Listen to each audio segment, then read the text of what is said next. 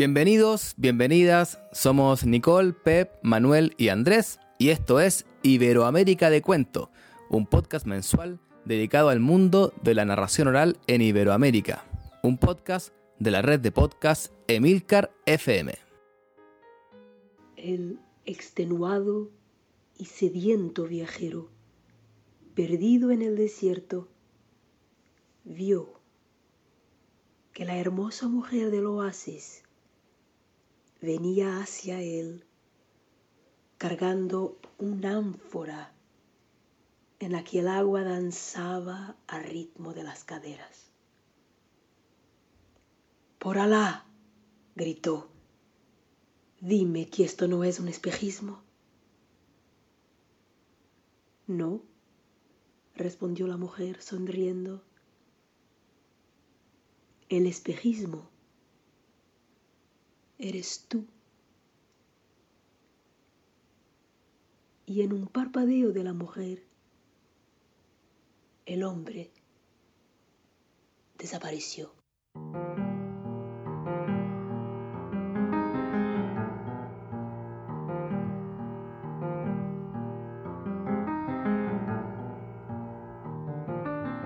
Acabamos de escuchar el cuento que da inicio al tercer capítulo de esta segunda temporada de nuestro podcast Iberoamérica de Cuento. Eh, en esta ocasión, el cuento nos ha llegado en voz de la narradora portuguesa Ana Sofía Paiva y se titula Una pasión en el desierto. Su autor es José de la Colina. Al final de este capítulo podremos escuchar otro cuento algo más largo en voz de esta narradora. Una vez más nos encontramos a la distancia para hacer este podcast que es el número 12 y el tercero de esta temporada. Mucho gusto de saludarles. ¿Cómo están? Hola a todos y a todas, aquí Nicole desde Santiago de Chile. Bueno, estamos eh, sumergidos en, diferentes sensaciones y emociones acá desde Santiago. Ya llevamos cuatro semanas de manifestaciones, de, de mucho movimiento popular en las calles, entonces con sensaciones de esperanza de que la gente se está levantando por una vida con más dignidad, con más justicia social, pero también viviendo muchas represiones, viendo ya en la televisión muertos, heridos y también normalizando esa violencia. Entonces, felices de estar aquí en el programa para hablar un poco de cuentos y también porque los cuentos han sido un espacio de resistencia en todo este movimiento en Chile, los cuentos han tomado las plazas, los cuentos han servido para articular socialmente para que la gente también pueda darse un descanso a través de la imaginación de, la dura realidad que estamos pasando. Entonces, felices de estar aquí y de poder compartir junto a ustedes, compañeros. Hola, pues eh, yo encantado de volver y bueno, voy a decir que eh, esta es la segunda vez que grabamos este capítulo y fue debido por culpa de problemas técnicos de mi pista, así que os pido disculpas compañeros y también a la gente que nos está escuchando, pues porque volvamos, vamos con retraso este mes, pero es debido a un problema técnico. Esto es más complejo, es eh, grabar este podcast de lo que pueda parecer así a primera vista. Y dicho esto, nada, os mando un abrazo enorme, sigo con mucho interés, preocupación, eh, todo lo que ocurre en Chile y también de alguna manera todo lo que está ocurriendo en muchos otros lugares del mundo, ¿no? Parece que eh, la gente se ha olvidado eh, que pertenecemos a ese tipo de clase que es la clase trabajadora y, que en realidad deberíamos estar remando todos en una misma dirección, que es una dirección para eh, crear un mundo o habilitar un mundo en el que todos estemos mejores, todos mejor, eh, no unos mejor que otros a costa de los otros sobre todo, ¿no? Entonces creo que no solamente es Chile, hay muchos, muchos otros países también en América donde está habiendo una eclosión en la petición de, de unos derechos básicos, porque al fin y al cabo esto de los derechos humanos, eso fue una osadía que hicieron hace ya tantos años y que sigue siendo como un horizonte al que aspirar, ¿no? Hola, pues eh, aquí Manuel desde eh, España, desde Alcalá de Henares. Y nada, pues mucho ánimo amigos de Chile. Y la verdad es que como decía Pepe, estamos viviendo tiempos sumamente convulsos. Eh, también aquí en España tenemos ahora también un momento complicado a nivel eh, político. Bueno, no es que lo anterior estuviese fácil, ni mucho menos, ¿no? Y siguiendo, bueno, pues lo que está pasando ahí al otro lado del, Atlántico o en otros o en otros puntos, ¿no? Y deseando pues este ratito así de, de encontrarnos con, de encontrarme con vosotros y de encontrarnos con, con los oyentes, ¿no? Que es como una especie de pequeño oasis en todo esto. Y nada, Pep, no te preocupes, vamos a hacer un crowdfunding para ver si los oyentes de Iberoamérica de Cuento eh, permiten con su aportación económica que nos juntemos, no sé, los cuatro en algún punto del Caribe o de España y grabamos. Claro, sí, y todo sea más fácil. Sí, prometemos grabar tres, cuatro capítulos de un tirón. No, dos veces al año. Y, y con los invitados. Eso, y con los invitados, con los invitados. Bueno, aquí Andrés, también desde Santiago. Eh, ya Nicole contaba un poco, eh, mes muy convulso. Y de alguna forma le queremos dedicar este capítulo eh, a, toda la gente eh, que, lo está pasando mal o, que ha tenido miedo por la violencia. No solo en Chile, recordemos lo que está pasando en Bolivia, en Paraguay, en movimiento también, en Ecuador. Y de alguna forma para todos ellos vaya eh, este tercer capítulo de la segunda temporada de Iberoamérica de Cuento, porque si algo tienen los cuentos es que nos unen. Y bueno, sin más, vamos a contarle a quienes nos escuchan qué traemos para este capítulo. Bueno, pues yo he traído eh, eh, la entrevista del conversatorio a Gustavo Portaleise, traigo también eh, la recomendación del libro, algo de agenda, pero ya veréis qué charla más jundiosa con Gustavo este verano en Huesca, esos 15 minutos que van a dar para una buena conversación posterior. Yo traigo mm, tres cosas en, agenda y luego he coordinado este mes lo que han sido las anécdotas de cuento, ¿no? las, las historias de cuento que, han, bueno, han estado eh, bastante chulas, creo yo. Yo para este capítulo, por mi parte, estuve junto al escritor y recopilador Manuel Peña, con quien estuvimos hablando de tradición oral. Fue una, un muy buen momento de conversación, así que espero que lo disfruten. Y por mi parte me tocó el alto honor de ser el coordinador de este capítulo y además traigo una entrevista en profundidad a un personaje muy especial de Chile. Su nombre es Pedro Yáñez y él es un cantautor y payador chileno muy conocido. Eh, en lo que compete a este podcast, nos interesa sobre todo el hecho de que además de payar y cantar, es un mentiroso. Pero no se preocupen porque no es una ofensa. Si quieren entenderlo mejor, los invito a escuchar esta entrevista a Pedro Yáñez.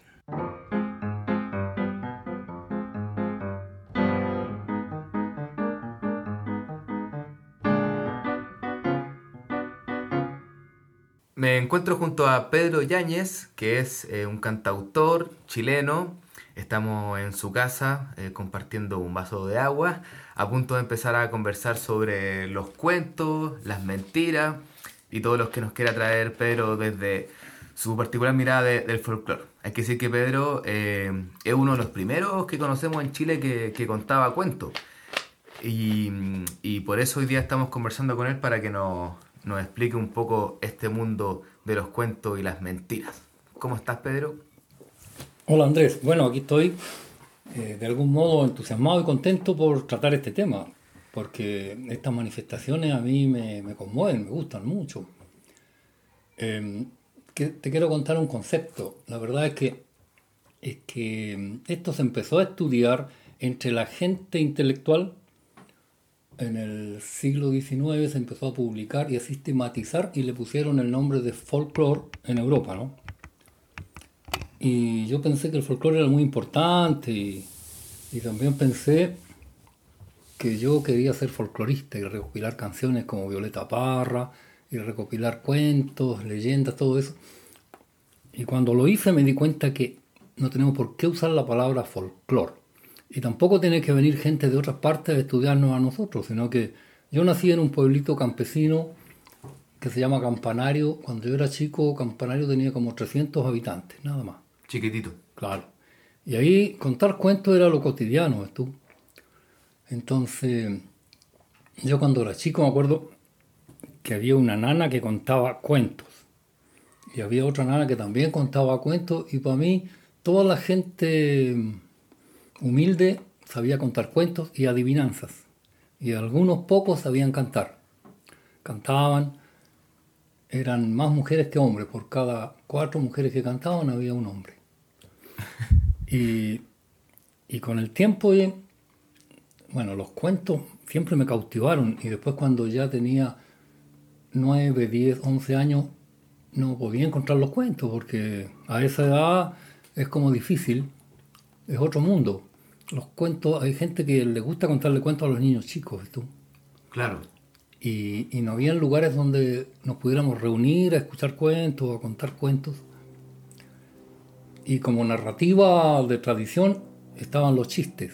Y los chistes de campo parecen cuentos que son más largos Claro. y son divertidos durante todo el relato, no como los chistes de ciudad que son cortísimos y, y- y tienen la diversión al final. ¿no? Entonces, en ese tiempo yo recordaba los cuentos e insistía en que me contaran cuentos y ya no me contaba nadie. la cosa es que tuve que salir a estudiar a la ciudad que se llama Chillán, la ciudad donde estudié. Chillán ya tenía como 15.000 habitantes, era harto más grande que el campanario, o más puede haber tenido. Y finalmente llegó a Chile oye, un- una invasión de cancionero popular en inglés. Ajá. Entonces todas las radios tocaban eso y algunas pocas radios tenían programas con canto en castellano que generalmente eran corridos mexicanos y, y cancioneros del llamado folclore chileno no había, No había. no había. Apareció sí Violeta Parra que de repente tocaban una o dos o tres canciones de ella en la radio de Chillán.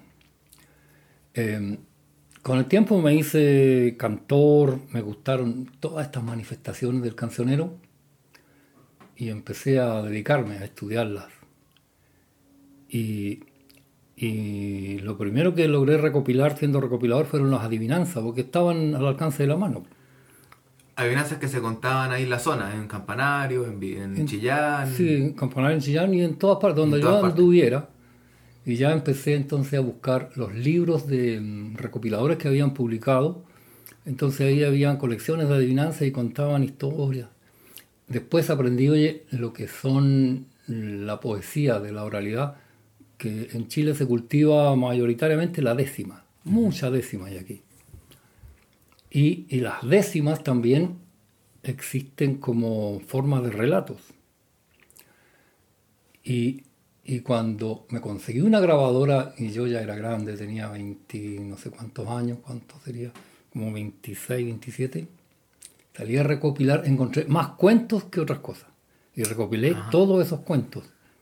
Y, los contaban, campesinos, lugareños, mestizos y mapuches también.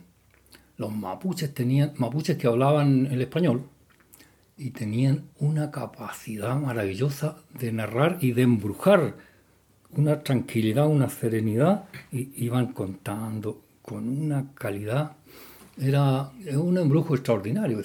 Y vamos un poco más atrás porque decías que eh, tu, tu- una nana te contaba cuentos. Eh, ¿en, en qué contexto contaban esos cuentos? ¿En la noche o, o en el día o para que se comieran la comida? No, esos cuentos eran, eran, eran cuentos de, de momentos de tranquilidad. Ah, Es decir, por ejemplo, en la noche, eh, no recuerdo que eran cuentos para quedarse dormido, no.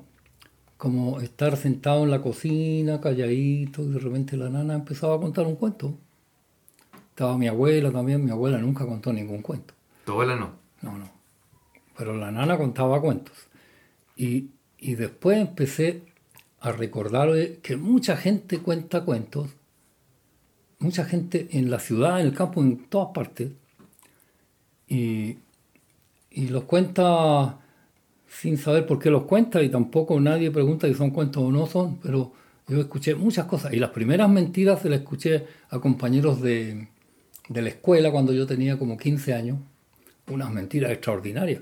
Por ejemplo, llegó uno y me dijo, ¿sabéis que mi abuelo se dedicó a juntar piedras y tierra? Piedras y tierra. ¿Y por qué juntó eso? Bueno, me dijo, ahí tenéis la cordillera de los Andes. Entonces, él era como un chiste esto. Pero Claro. es que esa es una mentira. Una mentira. Un tiro. ¿Y eh, tienes recuerdo de que se juntaran, por ejemplo, tú decías que la nana empezaba a contar y, y que cuando tú ya tenías como 11, 12 años, como que ya no te contaban? No, no, ya no. ¿Y tienes recuerdo porque está la figura en el inconsciente, como medio romántico quizás, como de eh, que se juntaban los más viejos al calor del fuego y a veces estaban los niños y se contaban historias? ¿Te tocó vivir eso o quizás es más antiguo? Claro, eso sucedió muchas veces, pero no me tocó vivirlo así como en forma natural. Eh, sí me contaron eh, que cada vez que se juntaban los grandes en los campos, contaban cuentos. Y se juntaban en ocasiones así como de repente especiales y dramáticas, porque se juntaban en los velorios. Ah, Cuando moría alguien, llegaban un grupo, ponte tú unos 20, 25. Y la costumbre era acompañar, acompañar al finado durante toda la noche. Entonces cuando eran como, pongámosle las 2 de la mañana, todos calladitos, venía uno y partía contando un cuento. Y después otro, y después otro, y, y hacían una rueda de cuentos y, y a veces se reían y, disfrutaban los cuentos. Era muy entretenido. con el finado ahí. Y el finado, y estaba Pero- el, el ataúd al medio. Había como una... eh, digamos que se, se pensaba que era una forma como de, de acompañar eh, respetuosa, aunque se estuvieran riendo, Sí, sí, ¿no? sí. O sea, por ejemplo, la viuda o el viudo, eh, no le parecía fuera de lugar que se estuvieran riendo. No, no, no. Sí. Al contrario, digamos. Y muchas veces los deudos, digamos, estaban ya durmiendo. Mm. Se iban a dormir, a descansar. Y la gente contaba cuentos como una manifestación propia, es de la cultura, es la identidad. Se hacía simplemente porque se hacía. Nadie pensaba que podía ser una falta de respeto, se reían o no se reían. Y también tomaban algunas bebidas que eran, que le llamaban gloriado, con, Gloriado. no sé cómo las preparaban, pero El gloriano, el, el navegado que le llamamos, el Se- vino con naranja. Sí, se parece y en distintas partes lo hacen con distintas cosas, distintas recetas. Entonces, ahí contaban cuentos. Ahora, cuando yo fui con mi grabadora y ubiqué gente que sabía contar cuentos, lo que hice primero fue grabar cuentos eh, a personas. Después reuní grupos, no muy grandes, de tres, de dos, de tres, de cuatro. Entonces ahí recopilé todos los cuentos que se daban en el grupo, con las risas y toda la cosa. Es que eso era maravilloso. y Yo sentí oye, que era un, tesoro de la humanidad. Y, y entonces, de ese, al recordar todo eso, aprendí a contar cuentos sin hacer ningún tipo de mm, ademanes de teatro. Yo cuento los cuentos sentado, no ni los brazos, nada, cuento el cuento nomás. Claro que eh, eh, hoy día hemos hablado mucho en nuestro podcast Iberoamérica de Cuentos, eh, que hay bueno, distintas formas de contar eh, y hay narradores que, que se suben a un escenario y ocupan, por ejemplo, objetos, dif- hasta disfraces eh, en algunas ocasiones, o que se mueven mucho y hay otros narradores que, que están quietos y cuentan la historia y como que el, el protagonista eh, es la historia, más que el que, el que está contando. Claro. Eh, y cuando yo te he visto a ti, me parece lo mismo. El protagonista es la historia, porque uno se la está imaginando. Te puede, Sí. No, no- no está viendo tu movimiento, solamente está escuchando y se empieza a meter dentro de la historia. Sí, sí, eso es. Eh, yo a veces, claro, hago algunos gestos, pero yo he visto narradores cuentacuentos que me parecen extraordinarios, que son actores de teatro y, y hacen, cuando caminan es increíble porque dan unos pasos rápidos y están ahí mismo. Unas técnicas que son mágicas esas cuestiones. Y, una vez estuve, estuve acá en, uno, en un festival de cuentacuentos, festival internacional. Entonces vinieron de México, de Cuba, de Perú, de Argentina, y eran extraordinarios. Y la gente del, así como del, del trópico, tenían un modo maravilloso. Las mujeres contaban unos cuentos y mientras contaban parece que estaban bailando. Era maravilloso. Y, y a mí, a mí me, los organizadores chilenos me pusieron para cerrar. Un plato fuerte. El plato fuerte. Y yo, la primera vez que estaba en un, en un festival de cuentacuentos. Yo solamente cuento cuentos. Claro, a la gente le gustan mucho los cuentos, pero yo los cuento en medio de recitales de canciones. Claro. Versos, canciones, de repente cuento un cuento. Y acá había que contar el cuento a la primera. Y, y me pusieron a mí porque los cuentacuentos chilenos contaban muchos cuentos de libros de autores extranjeros. Ujú. Entonces no era representativo lo que había aquí. Y consideraron que lo que yo hacía sí lo era. Y así que yo conté una mentira, una mentira muy mentirosa, que yo mismo había inventado. Y entre medio de la mentira venían, eh, venían incrustados varios cuentos cortos. En medio de la mentira. En medio de la mentira, sí. Y, y después seguía la mentira y de repente pasaban a otro cuento corto, terminaba el cuento corto y seguía la mentira. y fue ¿Y extraordinario. qué, qué mentira era? La del caballo que se sube arriba de un árbol. Ah, esa es muy buena. La del caballo que se sube arriba de un árbol. Esa la inventé yo. Y, y bueno, para poder inventar eso tuve que escuchar muchas mentiras de tradición oral. Para mí, oye, yo le llamo las artes de la oralidad a todo esto. No uso la palabra folclore. Ah. Las artes de la Lo que oralidad. hablamos al principio, que Sí, el sí, folclore no está bien ocupado en tu, en tu opinión. La palabra. No, es decir, eh, la- los intelectuales que van a donde el pueblo a registrar eh, testimonios fílmicos grabados, ellos hacen folclore. Pero si uno ha nacido en el pueblo mismo y no anda haciendo esas cosas, sino que uno aprende por identidad y lo cultiva, y entonces es un, es un patrimonio natural de la cultura. Claro, es tu cultura, no es. Eso es. No, no estás haciendo folclore. No, Sí, no. se entiende la Yo no estoy contando lo que hacen las personas humildes y letradas, sino que yo cuento lo que me nace a mí. Oye, y vamos al tema de, de la mentira, que a lo mejor los que están escuchando todavía no entienden bien qué es una mentira. Eh, ¿qué, primero, eh, tú escuchaste mentiras cuando eras chico, nos contabas esta de, de tu compañero, de que había hecho la cordillera de los del abuelo. Sí, sí, Eh, ¿qué, qué elementos tiene que tener una mentira para ser mentira? Bueno, a mí me preguntaron una vez, ¿qué diferencia hay entre el cuento y la mentira? Y yo dije, mira, los cuentos son pura fantasía, porque hay esos cuentos de las mil de una noche donde vuelan en una alfombra voladora. ¿Cuándo va a volar uno arriba de una alfombra voladora? Eso son pura fantasía. Las los cuentos son fantasía. Y las mentiras, las mentiras son verdad. bueno, la mentira empieza como una verdad natural, una verdad interesante, con todas las cosas verdaderas, y de repente empieza una exageración.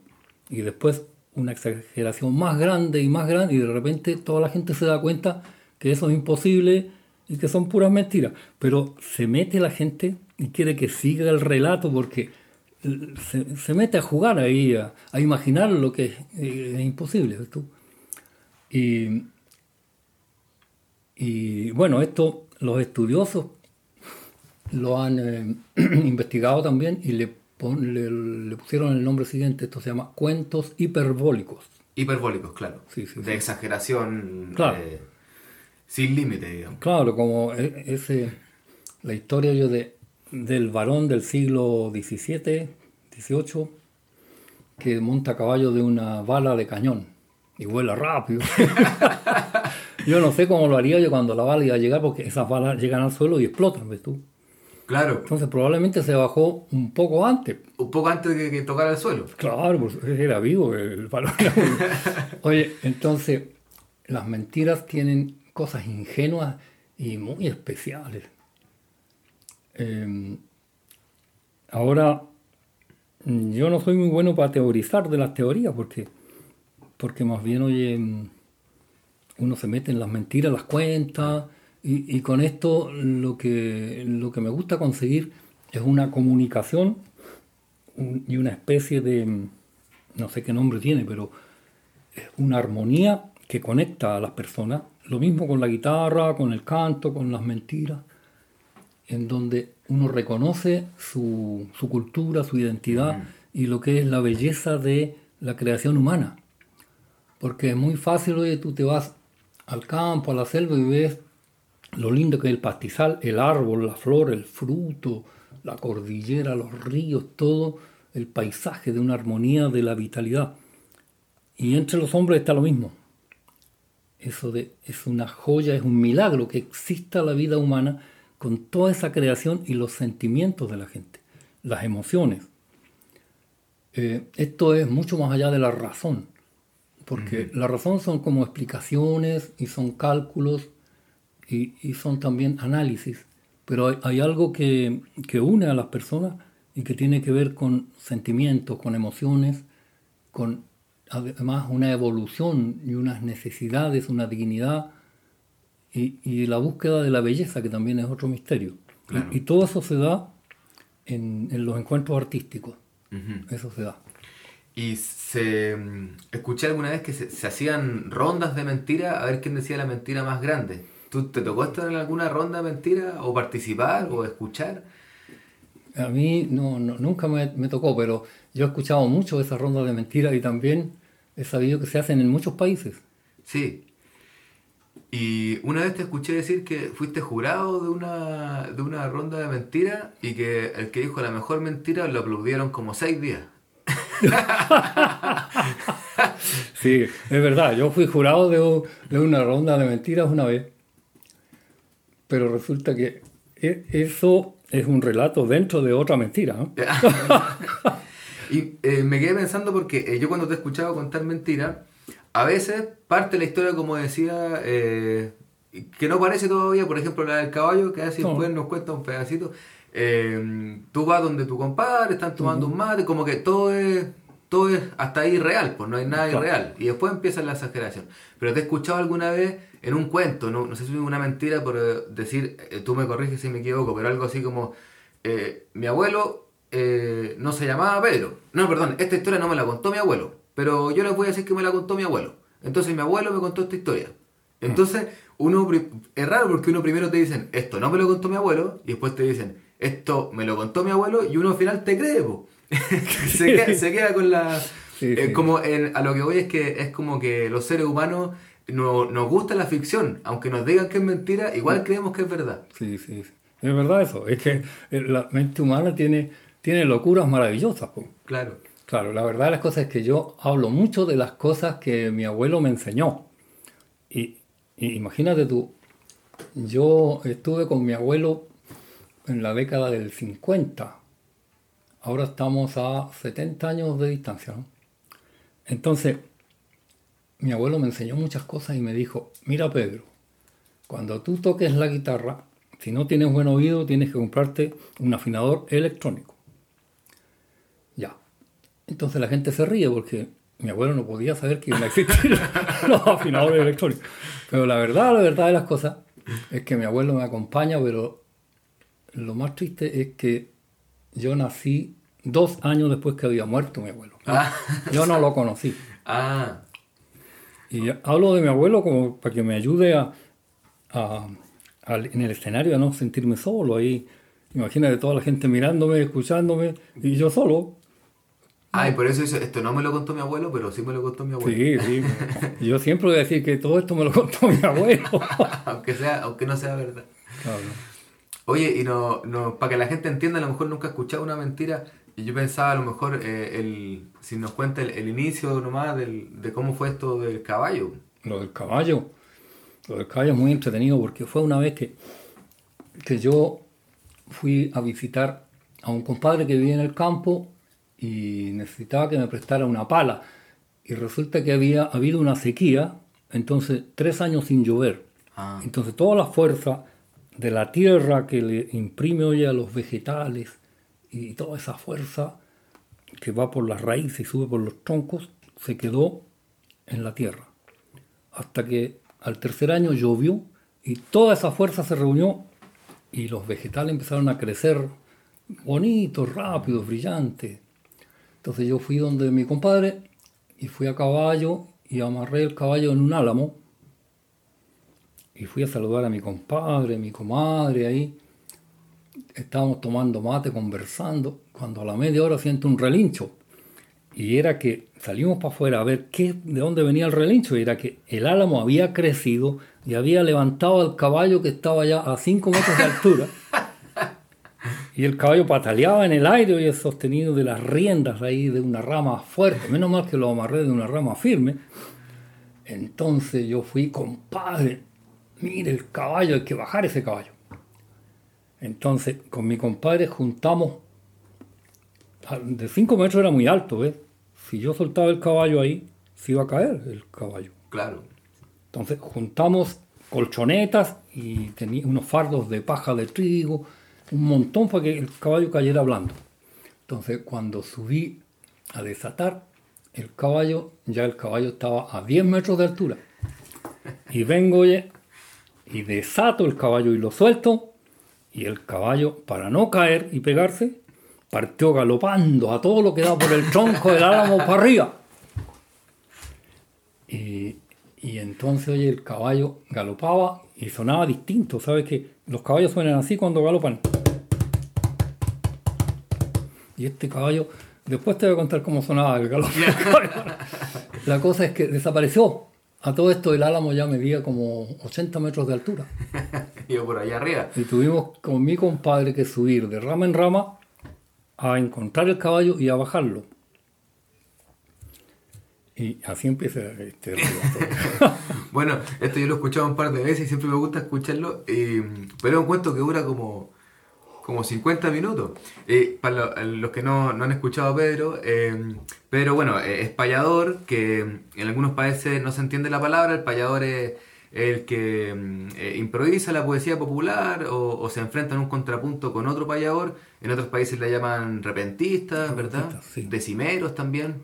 Eh, eh, entonces Pedro también se dedica, es, es payador, es cantautor, y dentro de sus actuaciones, como contaba, metía por ahí un cuento. Pero claro, a veces partía con el del caballo, lo dejaba hasta ahí donde lo dejó ahora, y uno pensaba que llegaba hasta ahí el cuento. Y después había pasado como una hora con canciones y todo, y decía, bueno, total que el caballo seguía arriba. y la mentira seguía eh, durante eh, toda la actuación y al final casi que no tenía, no tenía final, porque eh, como decía Pedro, esto se trata de, de juntarnos, de escuchar, de hacer una, una armonía, pero no se trata tanto de, de tener un final, ¿verdad? Claro, una sola vez conté el final, fíjate. Ah, yo no la escuché. No, tú no estabas. Fue que conté el- esta historia del caballo en un pueblo mapuche, en Contulmo. Y, y al otro día había harta gente escuchando. Y al otro día en la casa donde yo almorcé había una niñita que era mapuche, tendría unos 15, 16 años. Y, y ella me dijo, ¿sabe que mi mamá le pide un favor? ¿Qué será? Que le cuente cómo fue que bajó el caballo de arriba del árbol.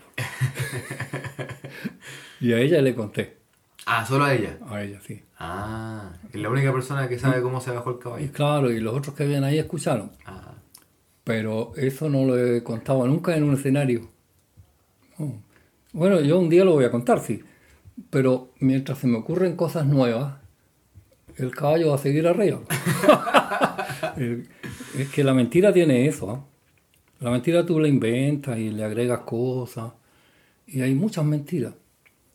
La primera mentira que yo escuché, oye, fue de un cazador con esas escopetas antiguas que parecían esos arcabuces del siglo XVII, XVI. Entonces fue a cazar pajaritos. Aquí hay uno que le llamamos tórtolas. Entonces fue a cazar tórtolas. Y entonces cargó bien la escopeta el cazador. Bueno, cuando uno lo cuenta, en realidad, ese cazador pasa a ser uno mismo. no. Entonces iba yo con la escopeta. Iba yo con la escopeta y cuando veo que habían un montón de tórtolas en las ramas de un árbol, le hago la puntería y aprieto el gatillo. Y suena tic. Y la bala no salió. Entonces pesco la escopeta, ¿qué es lo que pasa? Doy vuelta a la escopeta y miro por el cañón para adentro. Y veo una luz, un- unas chispas. Unas chispas y veo que viene la bala, todo lo que da por el cañón. Había recorrido la mitad del cañón esa bala. ¡Ay! Dije yo, aquí esta me va a sacar el ojo. Entonces rápidamente di vuelta a la escopeta, le apunté a las tórtolas y ¡fa! Y maté cuatro. De un solo balazo. Oye, esa, esa mentira la escuché y me gustó tanto y después me atreví a contarla. Y después empecé a buscar mentiras. Esto fue cuando yo tenía como 27, 28 años y seguí buscando mentiras y las mentiras oye, a mí me, me encantaron. ¿Y qué, qué- qué es lo que más te gustaba de la, de la mentira? Esa libertad, esa libertad creativa donde, donde no tenías por qué ser lógico. Claro. Yo, alguna vez yo le, le he comentado eh, a, a Pedro, le cuento a, los, a quienes nos escuchan, eh, que sería bonito tener esa- esas mentiras escritas para que no se pierdan, las que son suyas sobre todo, pero siempre me dice, no, porque siempre van cambiando, si uno las escribe se van a fijar, Claro, quedan fijas. ahí. quedan fijas, ya no... Sí. Como que esa libertad que te gusta eh, se perdería si es que está escrita. Claro, oye, esto ahora hice una asociación con los pintores. Los pintores en un tiempo pintaban las cosas que veían solamente. Y nos faltaron algunos que dijeron no tenemos por qué estar pintando lo que se ve, lo que existe. Y pintaron cosas que no existen. Y ahí se abrió una escuela nueva y un abanico gigante de la creación humana. Oye, pero sabes que las mentiras en, en lo que es la oralidad tienen que tener por lo menos 10.000 años. Claro. Las mentiras se contaron siempre y, todas esas historias de los, de los árabes antiguos, eso es extraordinario. Imagínate un, un caballo que vuela y la alfombra voladora y Aladino con el genio de la lámpara. Todas esas cosas son increíbles y, y- y esa libertad te da un algo, te da, te da una fuerza y, y no sé. Bueno, además que eh, es lo único que, al menos que sepamos, que, que solamente puede hacer nuestra especie, la especie humana. Claro. Que hablar de las cosas que, que no están. Sí, sí. Porque hay otros que sí pueden, otras especies que pueden hablar y comunicarse y hablar de las cosas que están. Pero de las cosas que no están, imaginarse esas cosas o contarlas, seríamos como lo único. Entonces por eso eh, pensamos que contar cuentos nos hace más humanos. Y contar mentiras es verdad, porque nos hace más humanos. Sí, sí, y, y algo que a mí me encanta, yo inventé una mentira prehistórica. Una mentira prehistórica que- Como esa. de cómo era la vida antes que existiera el lenguaje. Sabes que la juventud ahora y, y los intelectuales siempre han considerado que los pueblos primitivos eran gente no tan inteligente como nosotros. Pero resulta que los pueblos primitivos, cuando no existían las palabras y hablaban, o sea, no hablaban, sino que se comunicaban con señas, con gestos, con miradas, con gruñidos, todo lo que tú quieras, para que ellos inventaran las palabras tenían que ser mucho más inteligentes que nosotros, Claro. porque inventaron algo que no existía, nunca se había escuchado. Y entonces yo cuento de repente, de repente estaban reunidos como 16 hombres primitivos y uno le dijo al otro, oye, ya está bueno que inventemos las palabras. po". ¿Y para qué vamos a inventar las palabras? Bueno, para hablar, pues. ¿Y qué vamos a estar hablando, güey?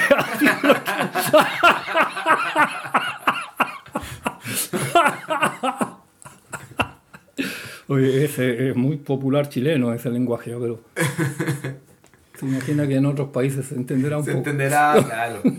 Bueno, vamos a ir eh, cerrando esta, esta entrevista a, a Pedro Yáñez, payador, cantautor, eh, cuentero, mentiroso, adivinancero, eh, que, que ha sido de los pocos que ha llevado, eh, digamos, al escenario la- la- las mentiras y los cuentos campesinos, siendo él eh, no un folclorista, como nos explicaba, sino que alguien que recibió de primera fuente esa historia y que son parte de su cultura. Eh, entonces eso ha sido muy interesante, Pedro, en tu carrera, eh, de, para nosotros los que somos cuenteros, de ver a alguien eh, que, que está contando lo que contó siempre, solo que ahora tuvo la capacidad de hacerlo arriba de un escenario, Claro. que algo que, eh, que, que no tienen todos los, a veces los campesinos, no, no todos pueden subirse arriba de un escenario porque a veces su costumbre es contarlo ahí en la rueda que hablábamos, en la cocina, y en el escenario eso se pierde. Y mm, eh, yo siento que tú tienes la capacidad de hacerlo de las dos formas y ha sido como un gran aporte al, al mundo de la cuentería. Oye, gracias Andrés. Y yo he conocido a muchos grandes cuenteros y que no tienen ningún interés en subir a ningún escenario. o sea, Claro, no les interesa. No, no les interesa. Eso está fuera de está fuera de su de sus inquietudes. Porque contar cuentos dentro de la casa eh, es como es como eh, traer una luz, es traer belleza, esperanza, alegría y, y, ese esa alegría de vivir y de compartir es una cosa muy linda. Cuando yo salía a, recopilar, la cocina de las casas de mi pueblo campanario era un, una piececita aparte, aparte de la casa donde dormían, donde comían. La cocina era una pieza más chica donde había fuego, había fuego en la tierra. Y, en ese fuego quedaban al final las brasas, las cenizas, y ahí hacían las tortillas de rescoldo, que son un pan grande, de un sabor exquisito, y ahí contaban los cuentos. Y ahí yo recopilaba. Me acuerdo que mi grabadora que quedaba al final llena de ceniza. de ceniza y de cuentos. Claro, y, ese universo de ahí eh, de gente de gente de gran riqueza humana, de gente muy amistosa, de grandes sentimientos, de muchos valores. Ahora, em, yo creo que de algún modo el papel de los artistas es recoger valores, bellezas, valores, enseñanzas, sabiduría, mucha sabiduría. Yo me considero, como te decía, em, yo cultivo las artes de la oralidad, eso es. En toda su forma. Eso. Perfecto. Bueno, Pedro, muchas gracias por tu tiempo y esperamos eh, escucharte prontamente con alguna historia. Gracias a ti, Andrés.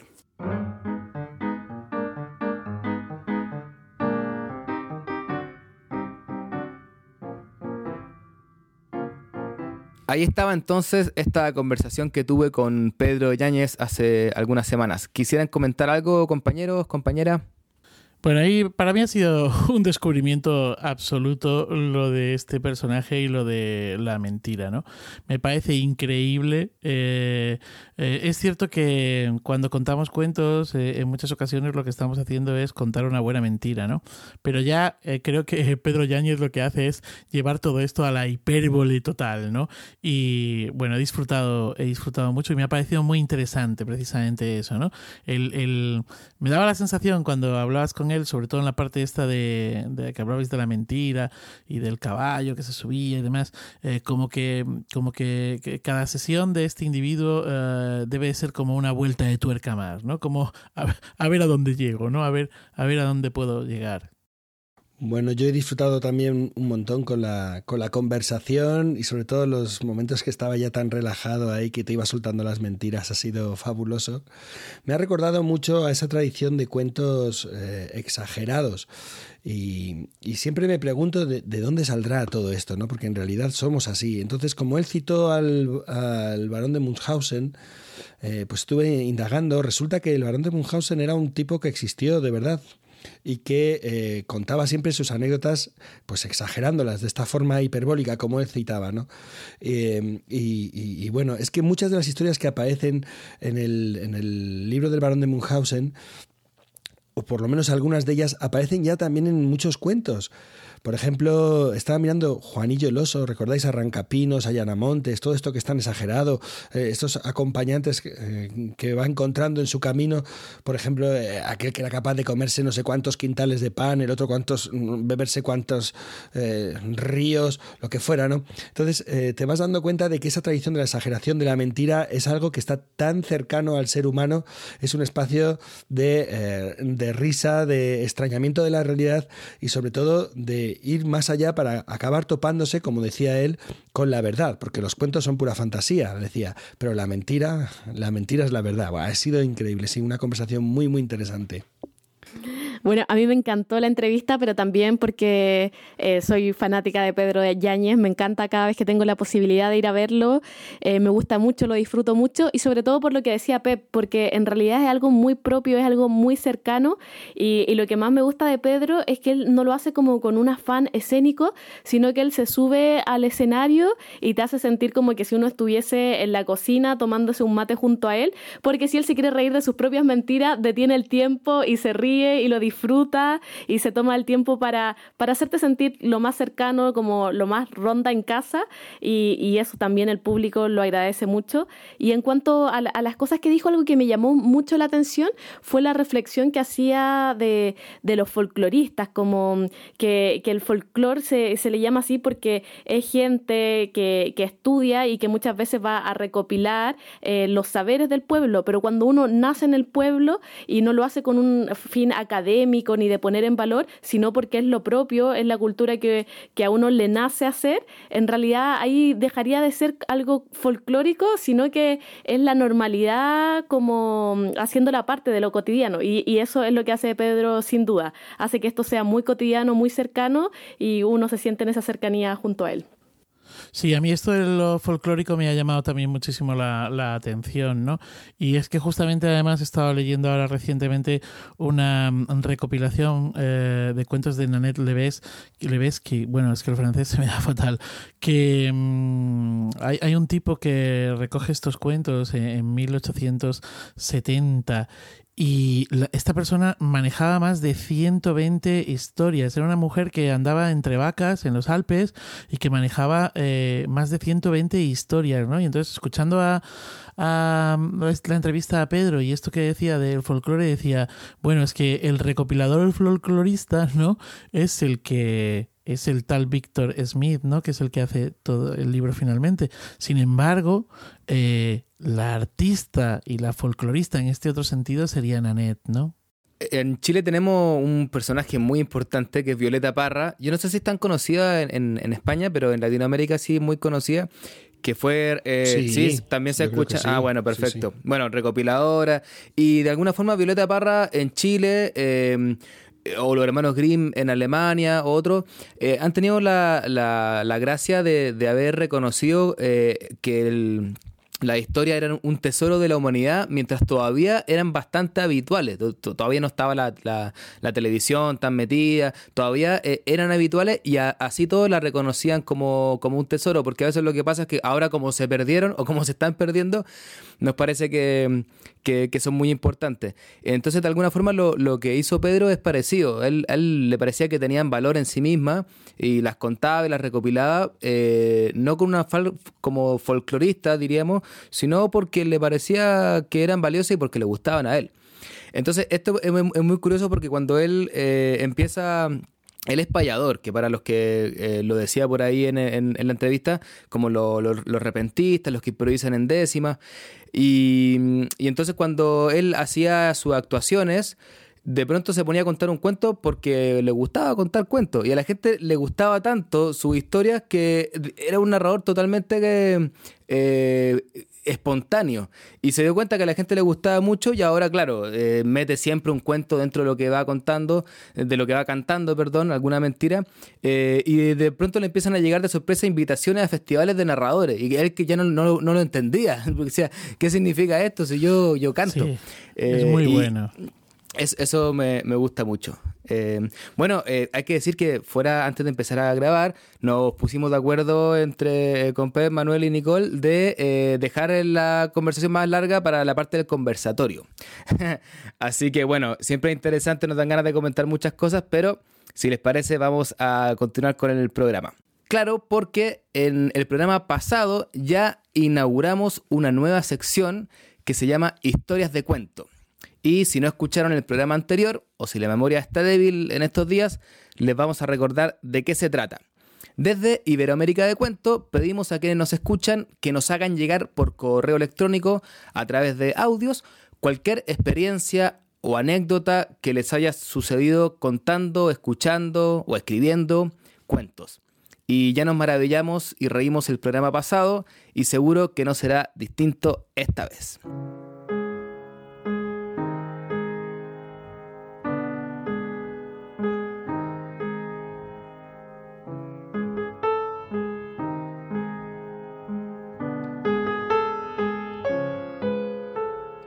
Manuel, cuéntanos tú, por favor, ¿qué nos han enviado los oyentes para este programa? Bueno, pues eh, nos han enviado audios bastante jugosos. Aunque antes de eh, pasar a escucharlos, eh, me gustaría agradecer el interés mostrado por las personas que nos enviaron estos audios. Gracias. Y aclarar también que parece ser hay un problema con la dirección de correo, en la manera en la que lo hemos transmitido, hemos, hemos dicho esta dirección en los programas anteriores y que no queda clara y parece que rebotan los mensajes. ¿no? La dirección la, digo ahora y la, repetirá más adelante. Andrés, es I de Italia, B de eh, Brasil, D de Dinamarca, cuento, I, B, D, cuento, ¿vale? Las tres eh, letras primero y luego cuento, arroba gmail.com.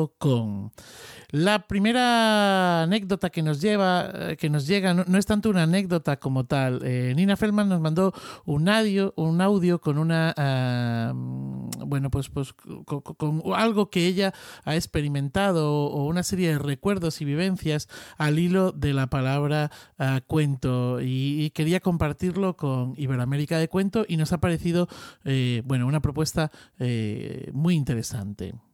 Querido equipo de Iberoamérica de Cuento, mi nombre es Nina Feldman, nací en Argentina y hace ya casi 38 años resido en Israel y desde aquí escucho vuestros interesantísimos podcasts. Quiero compartir con ustedes para vuestra nueva sección Historia de Cuentos qué significado tienen los cuentos en mi vida.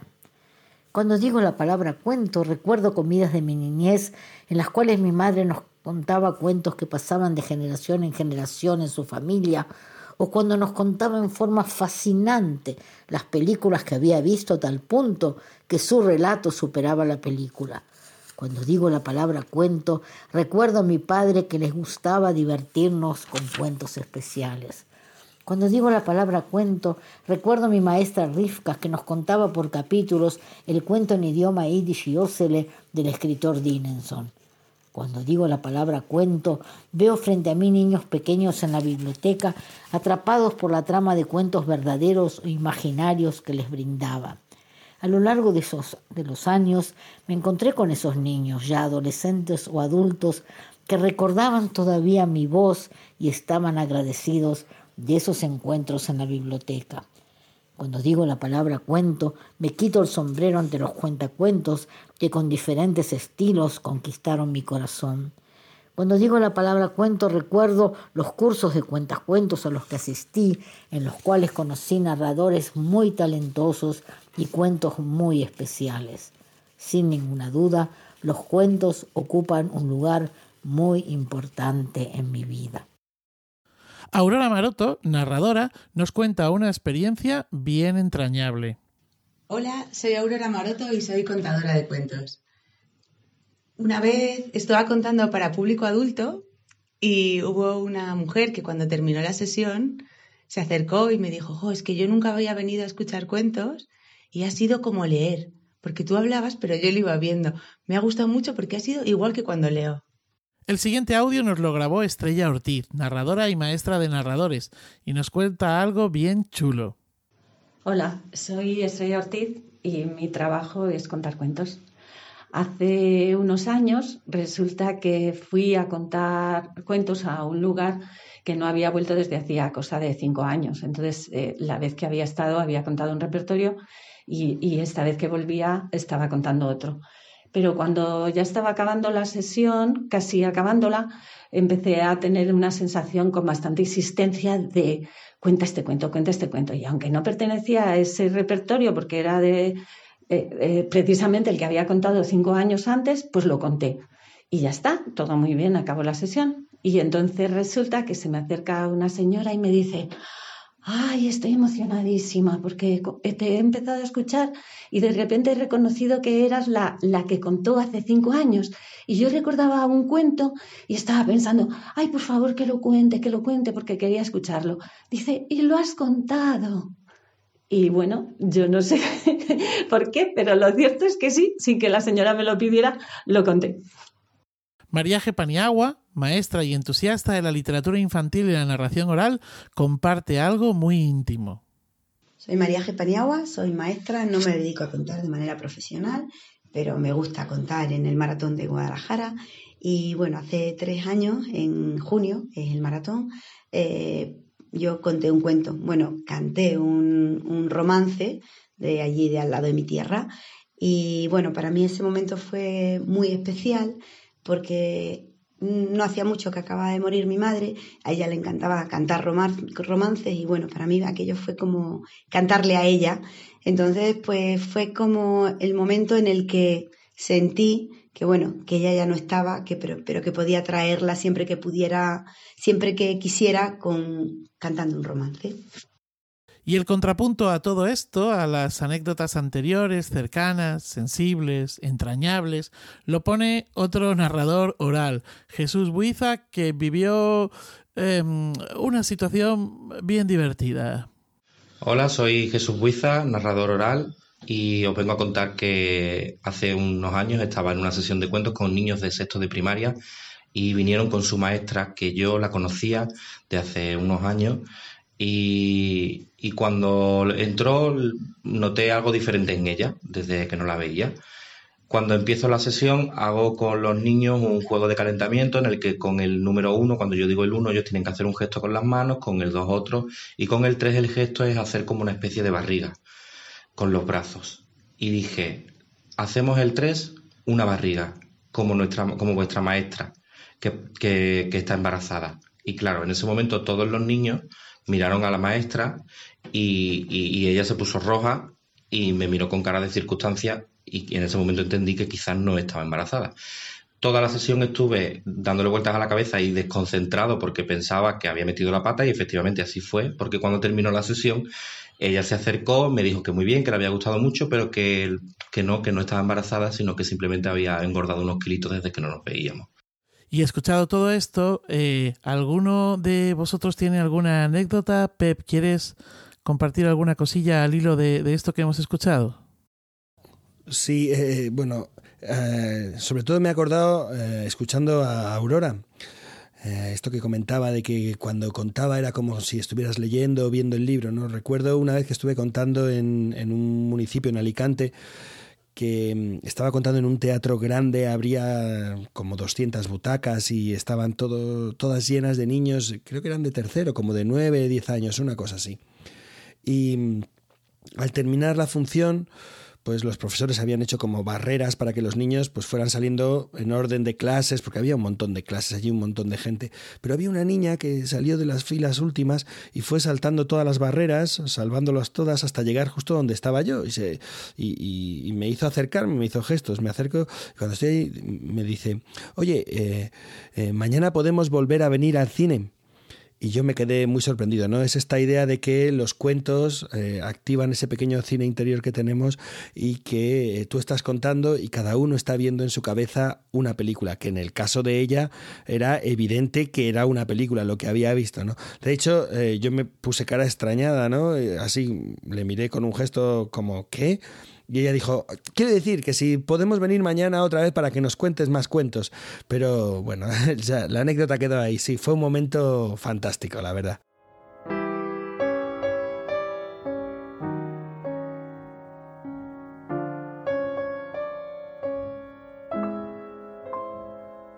Bueno, gracias Pep. Yo tengo que decir que me encanta esta nueva sección de anécdotas, así que ojalá que nos sigan llegando muchas. Y lo digo ahora y lo vamos a repetir también al final, porque si tú que estás escuchando quieres contarnos algo que te haya sucedido contando o escuchando cuentos, graba tu anécdota y envíala al mail ibdcuento.gmail.com. Ahora vamos a seguir con nuestro conversatorio y para eso nos vamos hasta Huesca donde nuestro siempre activo Pep Bruno entrevistó a Gustavo Puerta.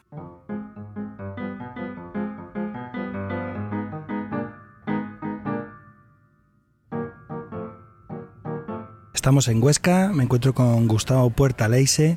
Gustavo es editor de La Leche en Ediciones del Embudo, es crítico, es un lector eh, ávido, un lector eh, muy despierto, uno de esos lectores cuya opinión siempre interesa, tanto cuando uno está de acuerdo como cuando no.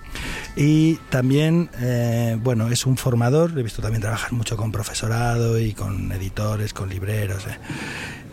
Hola, ¿qué tal? ¿Cómo estás? Buenas tardes, Pep. Un placer estar contigo. Bienvenido a Iberoamérica de Cuento. Este es un podcast en el que hablamos sobre narración oral, pero nos gusta también la mirada de otros profesionales, de otros ámbitos y sobre todo, bueno, pues quiero aprovechar que estamos en la Escuela de Verano de Huesca porque eh, ayer tuve el placer de compartir un taller contigo, de disfrutar un taller que impartiste en el que hablaste sobre los cuentos populares. ¿Por qué contar cuentos de hadas en estos tiempos? Entonces, directamente, sin más preámbulo, si te parece, ¿por qué tenemos que contar cuentos de hadas? Contextualizando un poco, el taller que di ayer y mi participación dentro del Congreso ha tenido que ver con el hecho de todo este replanteamiento que hay sobre las historias de corte tradicional desde una perspectiva de género y sobre todo desde ciertas corrientes de reescritura feminista y frente a una vez más los cuentos tradicionales han sido objeto de eh, podas, de adaptaciones, de críticas por su contenido ideológico. Y una de las cosas que a mí me parecía importante plantear es cómo eh, este fenómeno de atacar el cuento tradicional y de tratar de encauzarlo en una ideología o un pensamiento más o menos dominante, este, no, es no es algo que ocurra en este momento únicamente, sino es algo que viene de atrás. Pasó con la ilustración, pasó con el romanticismo, pasó sobre todo con los movimientos marxistas, con los movimientos eh, anti-autoritarios en los años 70, inclusive ya con el feminismo de los años 70 y es y bueno por supuesto además inclusive por la iglesia por este es muy interesante por ejemplo en este momento volver a textos como lo de Pilar Primo de Rivera censurando los cuentos tradicionales por sus contenidos poco cristianos eh, efectivamente yo creo que el cuento tradicional más allá de quién sea el compilador que es un tema que se ha hablado mucho o más allá si sea un hombre si sea un cura o si sea lo uno el cuento tradicional no se maneja dentro de la corrección y no es una forma eh, de narración que eh, tenga un conjunto de valores homogéneos y fácilmente clasificables y manejables. Al contrario, tiene una cantidad de ideas y tiene una cantidad de acciones y tiene una cantidad de tramas que a nadie le resultan especialmente cómodas. Entonces, frente a ello, eh, creo que me parecía importante volver a un elemento básico del cuento tradicional y volver a un elemento básico finalmente tanto de la oralidad como de la literatura escrita, que es la capacidad que tiene para que el lector reconozca e identifique cosas que está viviendo. En ese sentido, el cuento tradicional tiene la posibilidad de llegar a un amplio ámbito de auditorios y en estos auditorios aquello que pasa, lo que le puede decir a un adulto es muy distinto a lo que le puede decir a un niño, lo que le puede decir a cierto niño es muy distinto que le puede decir a cierto otro niño. Y esa posibilidad de encontrar en el cuento un espacio en el cual verte reflejado, yo sobre todo siento que por su mismo proceso evolutivo y por su mismo proceso de constante transformación, por el mismo tiempo de algo que viene de largo recorrido, lo permite el cuento tradicional por encima de otro género. Ayer comentaba un ejemplo que a mí me parece bastante interesante de cómo eh, nosotros, yo leí junto a un grupo de chavales en un colegio público el cuento de Hansel y Gretel en la edición de Zorro Rojo ilustrada por Matotti. Es una ilustración muy expresionista, solamente en negro y blanco, eh, con una con un modelo de ilustración, digamos, que no sería el que habitualmente se encuentra en las escuelas. Cuando yo lo hablé con los maestros, yo estaba muy reacio a esta edición y sin embargo, curiosamente fue la edición escogida por los niños para ser leída. Y mientras los estuvimos leyendo, uno de los niños eh, surgió la pregunta de quiénes éramos más valientes, si los hombres o las mujeres. Inmediatamente la maestra quería entrar en, a orientar y a dirigir esa conversación y a plantear el hecho de que todos somos iguales, patatín patatán. Y yo le dije, no, no, no, vamos a dejarlos. Y bueno, empezó a verse, a aparecer los típicos estereotipos, pero inmediatamente un chaval eh, de origen ecuatoriano eh, dijo que en el caso de Hansel y Gretel, y refiriéndose a una ilustración muy particular donde aparece un bosque en negro con muchas sombras y donde aparece el niño tirando de la mano de su hermana, eh, dice, bueno, este, realmente eh, Hansel parece más valiente, pero quizás tiene más miedo, pero no lo puede mostrar delante de su hermana porque si no, no saldrían de esa situación.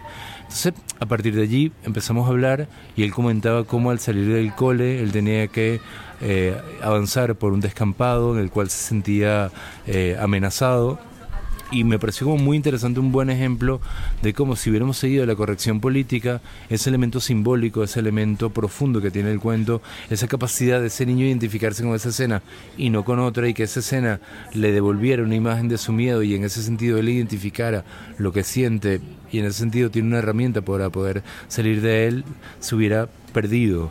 Eh, yo reivindico mucho eh, cómo si los cuentos tradicionales este, tienen ese poder al ser adaptados, al ser versionados y sobre todo al ser corregidos para que sean correctos, eh, se pierde ese, ese elemento profundo, se pierde esa capacidad eh, de identificar cosas nuestras allí y se pierde además ese elemento de cómo el cuento tradicional puede ser un elemento identitario, puede ser un elemento también eh, de, de una cadena de transmisión, como tiene una serie de rasgos que al convertirlo en nuestros valores de hoy, eh, se pierden por supuesto, pero además no hay nada más caduco que una versión, por ejemplo, este, marxista de un cuento tradicional o que una versión católica de un cuento tradicional. En cambio, inclusive con todas las críticas que podemos tener frente a un perro o incluso frente a un Andersen, este, sus cuentos siguen estando vivos. Y eso era una de las cosas que yo quería plantearle a los narradores.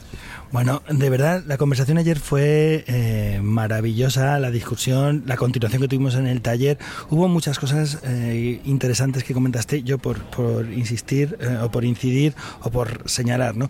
Esta idea de la horizontalidad o de la verticalidad a la hora de acercarnos a los cuentos, esa mirada, digamos, que tiene el adulto y que quiere imponer también al niño, ese no dejar que sea el niño también el que sienta de alguna manera su propia experiencia con el cuento pues quiere estar impuesto desde una propia ideología, digamos, por decirlo de alguna forma, ¿no? Eh, ¿Crees que esto es debido a que mucha gente que trabaja los cuentos desde ahí es gente que no conoce demasiado los cuentos o no conoce demasiado a los niños, a las niñas? Creo que la versión habitual de un adulto frente a un niño es yo sé, tú no sabes. Y yo te tengo algo importante que transmitir y tú eres el receptor de ello. En ese sentido, prácticamente la totalidad o un porcentaje muy, muy amplio de la literatura producida en España es una, una literatura al servicio de un mensaje. Y en ese sentido se construye la historia en función a ese mensaje. Ese es un esquema no solamente pobre, sino además que yo considero que mucho del fracaso lector de los chavales tiene que ver con esa estructura que termina siendo impositiva y termina no permitiéndole al niño, por un lado, desarrollar sus propias interpretaciones y por otro, desarrollar su criterio lector. En ese sentido, yo un poco planteaba a nivel de, examinar, de cuestionar y de plantearnos el problema de si el narrador oral se plantea dentro de esa estructura vertical o si el narrador oral eh, puede propiciar espacios más horizontales. Y fue muy bonito que al final de la, de la jornada se me acercó una narradora, una chica que dentro de la, del taller no participó casi, que estaba más apartada, que estaba tomando muchas notas, pero que no lograba eh, involucrarse de una manera activa, o, por lo menos era más receptora que, que, que partícipe. Y al final me dijo que ella tenía una experiencia muy bonita porque fue a dar un, en una escuela en el País Vasco. Tenía sesiones de narración durante cinco días, todos los días. Y había preparado un programa de el primer día contar una historia, el segundo día contar otra y así progresivamente. Y cuando llegó, contó una historia el primer día y el segundo día le pidieron que contara la misma historia. Y el tercer día que contara la misma historia y el cuarto día que contara la misma historia y el quinto día que contara la misma historia. Ella se sentía muy eh, perdida. Ella se sentía como ella había programado esto, además le parecía que de un modo u otro era una estafa frente a las personas que le habían contratado de cómo repetir la misma historia durante cinco días y lo bonito fue que al año siguiente volvió y el primer día con este grupo que ya tenía un año más eh, fueron ellos los que contaron la historia que ya había contado el año anterior.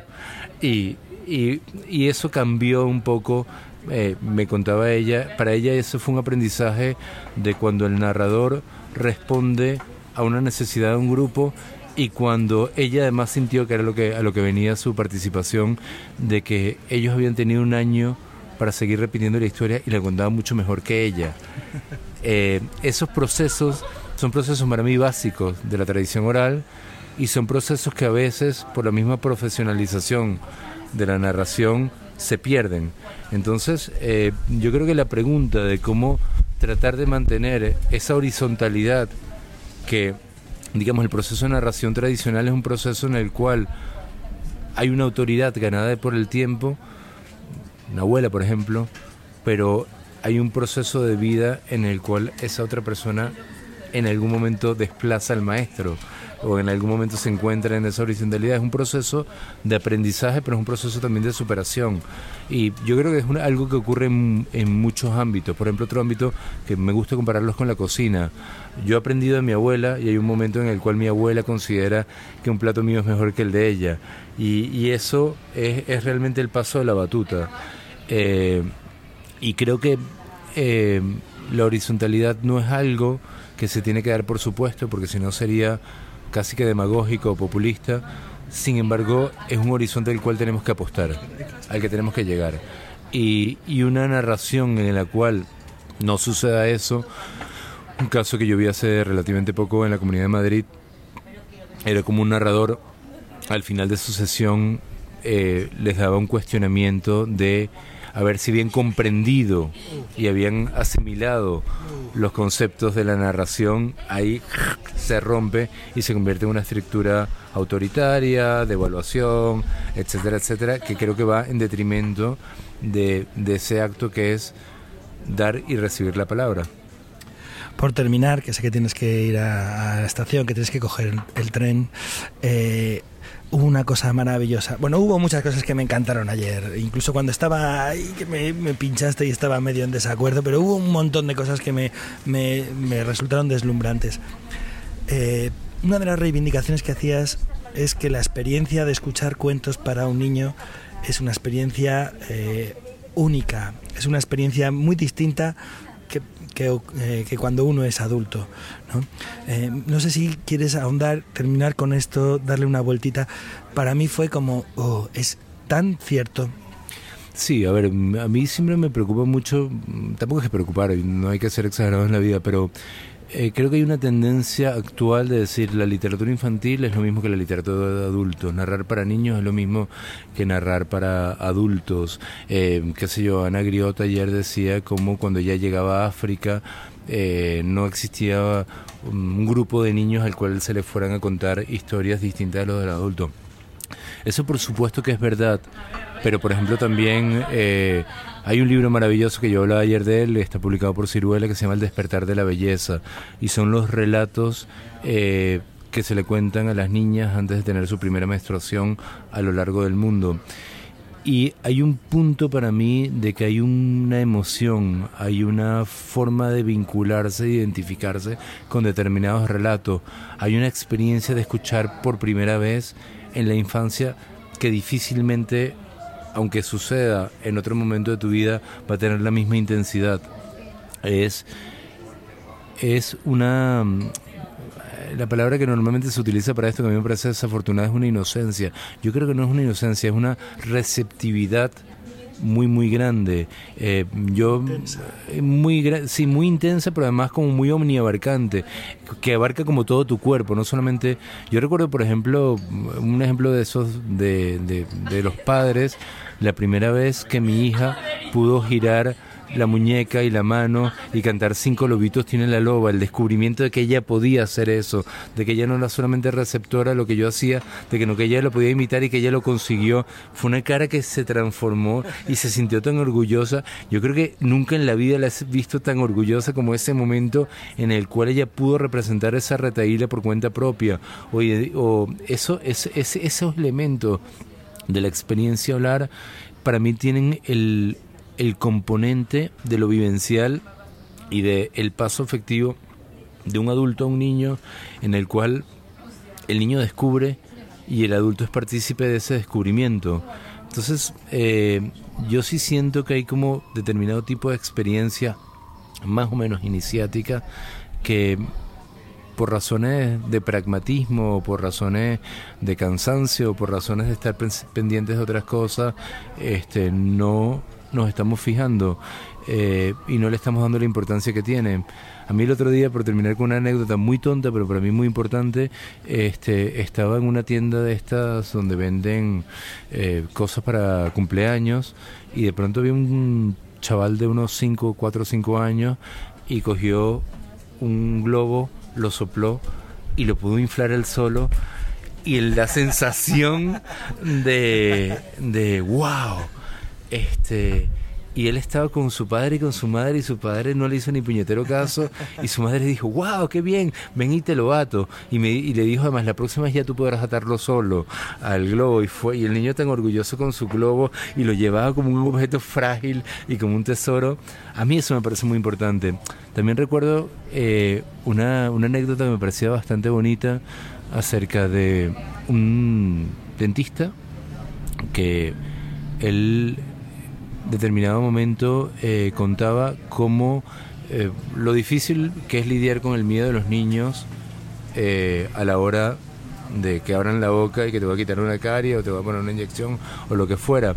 Y él contaba cómo él de pronto descubrió lo tranquilizante que era el contar cuentos y él contaba los cuentos más turbulentos y entonces venía la bruja y ¡clac! y le clavaba la, inyectadora y, jugaba con ese elemento y él era el malo y el niño era el... y bueno, ahí jugaba mucho y yo siento como finalmente eso que eh, efectivamente es una práctica actual de un dentista especialmente sensible, quizás no es muy lejano a lo que fue un, un barbero en el siglo de oro o a, o a cómo la historia estaba mucho más identificada y vinculada con las experiencias del día y con el significado y cómo había una compensación entre lo que tú vivías y el poder, digamos, emancipador y, y vivencial del cuento tradicional. Bueno, Gustavo, muchísimas gracias. Ha sido un placer. Sabes que podría estar preguntándote durante horas, pero tú tienes que tomar ese tren y yo tengo que marchar a hacer otras cosas. De verdad, ha sido un placer. Muchísimas gracias. Repetimos cuando tú quieras y yo absolutamente encantado y cualquier persona que esté interesada me puede contactar por Facebook este, eh, o por mi correo electrónico que es gustavopuerta.gmail.com.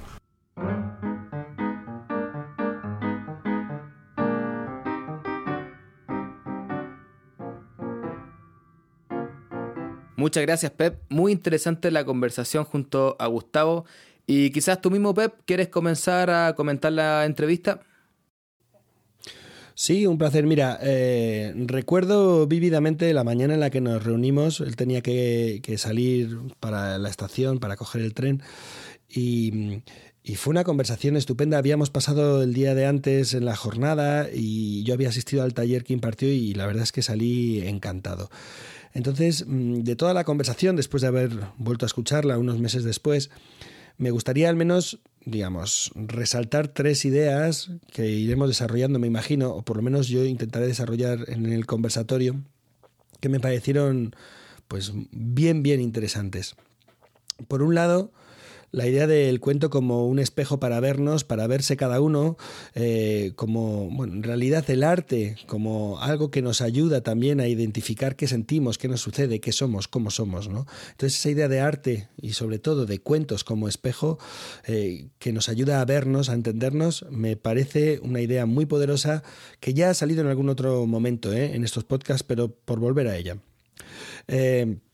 Luego hay otro tema que me pareció muy sugerente y es este binomio de o, esta cosa antagónica de lo horizontal versus lo vertical, o sea, el, adulto imponiendo una mirada, eh, eso es lo vertical frente a lo horizontal, que es el niño mira el cuento cara a cara, ¿no? Eh, y que parte de esa idea de yo sé, tú no sabes. eso me ha encantado y estoy seguro que podríamos desarrollar y hablar un poco más sobre este tema porque me parece eh, bien eh, completo, bien con muchos matices, muchas aristas.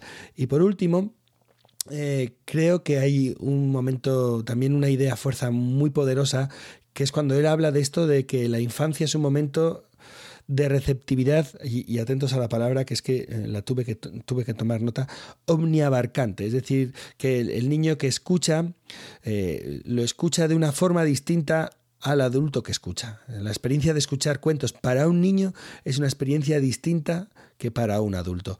Y, esta idea me parece también una idea, como, como os he dicho, muy poderosa. Y estas, estas tres, estos tres aspectos me parecían dignos para comentar aquí en el conversatorio. Eh, bueno, a mí me pareció muy interesante todo lo que contaba Gustavo. Eh, quizá también por mencionar un par de, un par de puntos, eh, me llama la atención que esto que dice que la censura de los cuentos populares no es, no es algo nuevo, porque hace poco en España estuvo este problema con la caperucita, acá en Chile también con caperucita sacaron un libro de, las, de todas las bibliotecas públicas, em, pero esto no es nuevo, o sea, pasó por la iglesia, pasó por el filtro de, que los que recopilaban eran fundamentalmente hombres, em, y, y, eso, bueno, sigue presente hasta el día de hoy. No queremos que todos se enteren de las ideas que traen los cuentos populares.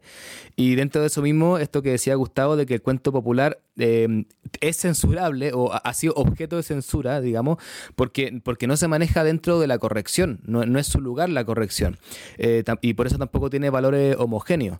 O sea que yo lo que entiendo es que hay un cuento eh, del que podemos entender que se contaba para que las niñas no fueran eh, solas por ahí, para que no les pasara nada, y hay otros cuentos que hablan justamente de lo contrario. O sea, no, no es que los cuentos populares tengan una idea sobre ciertos valores, eso puede haber pasado después con la censura quizá de la iglesia, que intentó homogeneizar, pero han seguido su camino y, hasta el día de hoy los tenemos como eh, vivos y, cuando lo escuchamos no nos están intentando transmitir una idea eh, fija. Por eso, ya acá retomo el primer tema que mencionaba Pep, eh, lo del espejo. No hablan a cada uno según lo que somos, según lo que queremos ser, según nuestros miedos, y no nos están hablando desde, desde un púlpito donde está todo claro. Eh, más bien lo contrario. Yo, yo eh, pensaba que eh, cuando leo cuentos populares, a veces hay alguno que me llama la atención y me gustaría contarlo, o al menos me gustó leerlo, pero no sé bien por qué, no, no sé bien qué es lo que me dijo, pero me gustó. Y hay un cuento en particular que habla de la muerte que está recopilado por Italo Calvino, eh, que me gustaba mucho, pero no sabía bien si yo estaba tan de acuerdo con, como con lo que yo mismo entendía de ese cuento. Pero hice la prueba y lo conté el otro día para niños de 12 años y, me pasó algo increíble porque eh, no es que el cuento haya salido tan bien, era la primera vez que lo contaba, pero eh, en las caras de ellos yo veía que ellos, además de estar escuchando el cuento y pasándolo bien porque les gusta escuchar cuentos, estaban como reflexionando sobre la muerte. Veía esa cara que no era solo la cara de cuento, era, era una cara como de una comprensión distinta. Eh, y ahora que Gustavo habla de esto, como que lo entendí. Eh, ellos se están reflejando, o eso es lo que yo creo, se están reflejando en algo que a lo mejor no es lo que me está diciendo a mí como narrador, eh, pero sí es lo que le está diciendo a ellos como público. Eso me pareció bien interesante. Claro, bueno, la verdad es que lo habéis dicho ya todo, casi todo, pero es que a ver, em, bueno, primero ya sabéis lo que opino de toda esta literatura homeopática y de todas estas censuras, ¿no? No puedo estar más de acuerdo con eh, Gustavo en, esta idea de la literatura vertical y la literatura horizontal. Y creo que como narradores también tenemos cierta mm, responsabilidad en ese sentido, ¿no?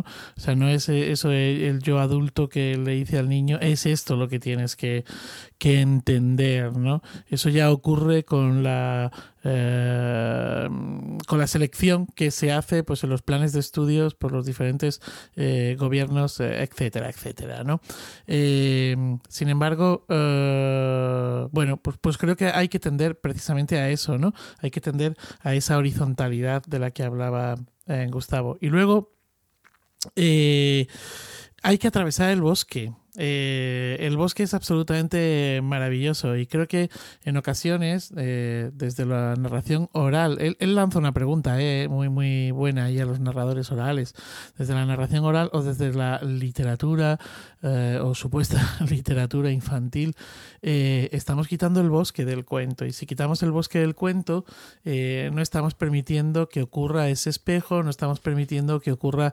el viaje, ¿no? que ocurra que, que sucedan esas cosas que, que, solo pueden suceder en el bosque, ¿no? En la ciudad ocurrirán otras y en las casas otras, pero eh, en el momento en el que ah, caemos en el buenismo, en el eh, feminismo militante eh, que va en contra ah, de todo lo demás, porque sí, etcétera, etcétera, pues yo, yo creo que estamos perdiéndonos una parte muy interesante. Y luego lo de la escucha, es que yo no, no me he parado a pensar en ello, ¿no? Pero la, la recepción es totalmente diferente, ¿no? En, en unas edades que, que, en otras. Y claro, pues es que eso de omniabarcante, qué gran palabra. Yo me sumo a, todo lo mencionado, también me encantó la, la entrevista y en realidad completo acuerdo con todo lo que dicen, sumado a, a lo que dicen ustedes y a la, palabra que ocupaba Andrés, me llamó mucho la atención eso de que los cuentos tradicionales no se manejan en el paradigma de la corrección.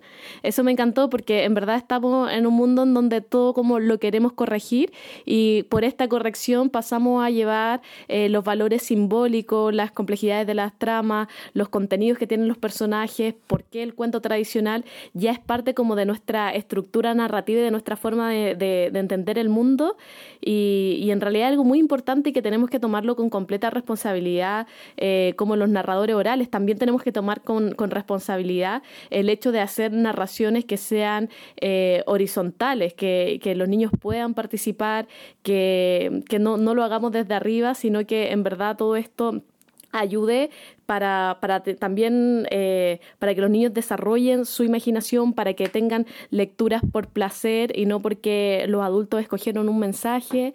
Bueno, me llamó toda la atención y también como me lo cuestioné desde mis propias militancias, por ejemplo, no sé, yo me defino como una mujer feminista, pero, pero también tenemos que tener mucho cuidado en, en, las cosas que vamos pidiendo y también porque para mí los cuentos tradicionales también son feministas y son parte de esta lucha. No por eso hay que limpiarlos, sino que muchos cuentos, no sé, o que si tienen contenido machista, ese cuento da para hablar de qué cosas representaron en su momento y los cuentos también tienen, tradicionales tienen a muchas mujeres heroínas, mujeres que hacían trampa, mujeres que, que supieron revelarse a las realidades y, y también podemos contar esos cuentos tradicionales y si no tienen a ese personaje heroico femenino, tienen un valor simbólico que también nos conformó como mujer a lo largo de la historia. Bueno, entonces creo que hay mucho para conversar, para cuestionarse, pero no, no de ir eh, haciendo estas limpiezas, porque lo, es lo que digo, me encantó la frase de que el cuento no se maneja en el paradigma de la corrección. Los cuentos ya están, ya son parte de nuestra estructura y desde ahí tenemos que abarcarlos. Bueno, es que cuando pasas un cuento por el tamiz de lo políticamente correcto, es como es la diferencia entre comer un tomate recién cogido de la mata en el huerto, en un huerto ecológico, a tomarte un tomate frito de bote de, de ¿sabes? Haberlo pasado por todo ese tamiz y haberlo todo aderezado para que sepa exactamente a eso que es lo que quieres que sepa.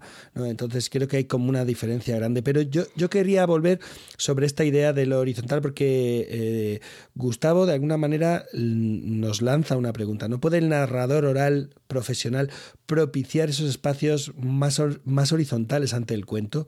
O sea, nosotros podemos, podemos hacer eso. Y bueno, ya sabéis que es un tema que me preocupa.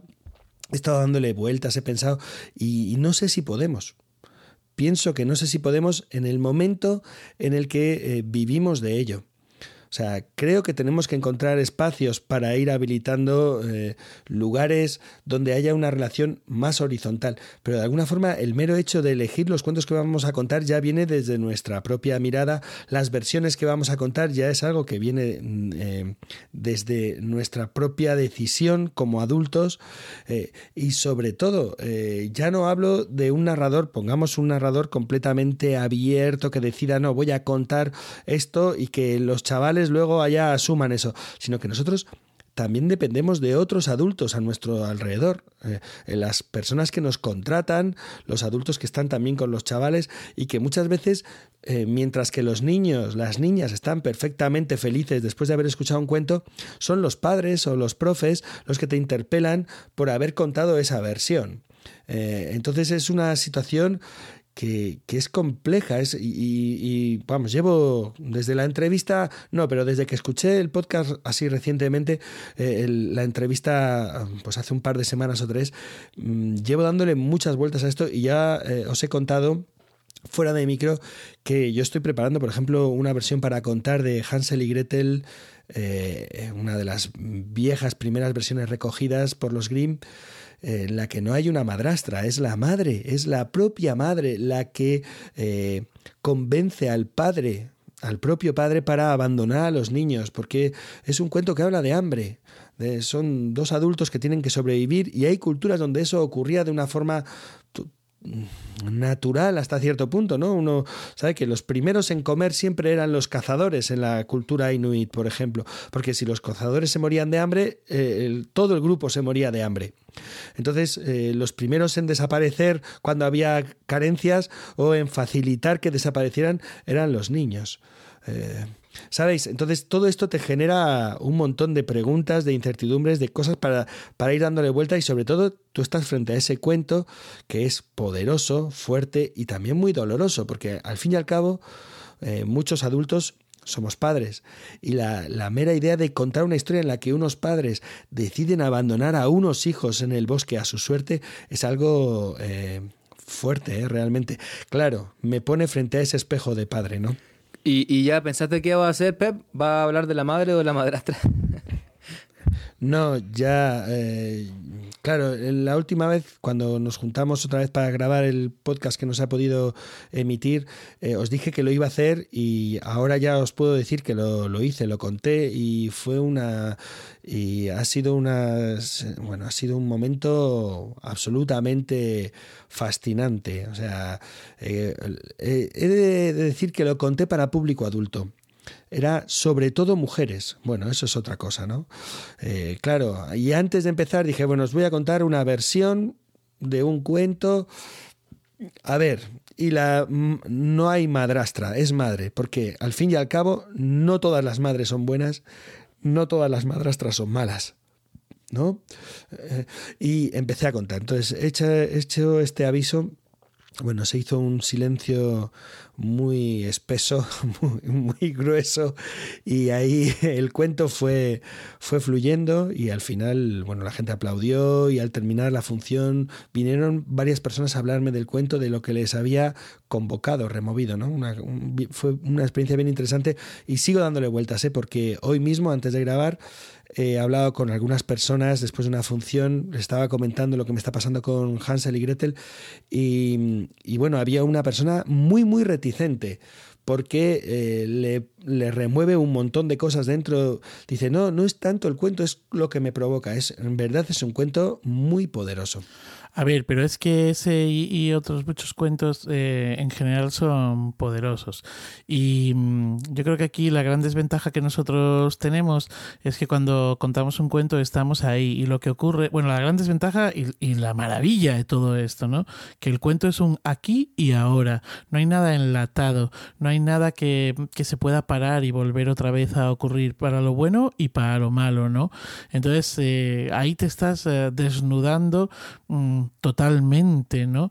Y, y, claro, pues a lo mejor uno en el cine o en un libro, no sé, quiero decir, a lo mejor en otras, en otras artes eh, no ocurre de la misma manera, ¿no? El espectador o el que escucha eh, no se siente eh, con la obligación, el derecho, la facultad de poder interpelarte en ese mismo momento en el que esto está ocurriendo, ¿no? Y por otro lado tiene ese poder de ocurrir aquí y ahora y empezar a remover cuentos, ¿no? O sea, cosas, perdón.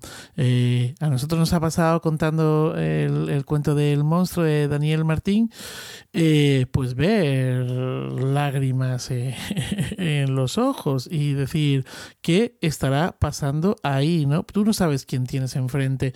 Claro, no sabes quién tienes enfrente, no sabes qué bagaje tiene, no sabes qué, qué con qué ha venido hoy a escuchar la, la sesión de cuentos, ¿no? Que qué es lo que le está pasando o qué es lo que le ha pasado, ¿no? Y entonces a lo mejor algo que está olvidado, pues de repente eh, se despierta. Y, pero claro, es la grandeza.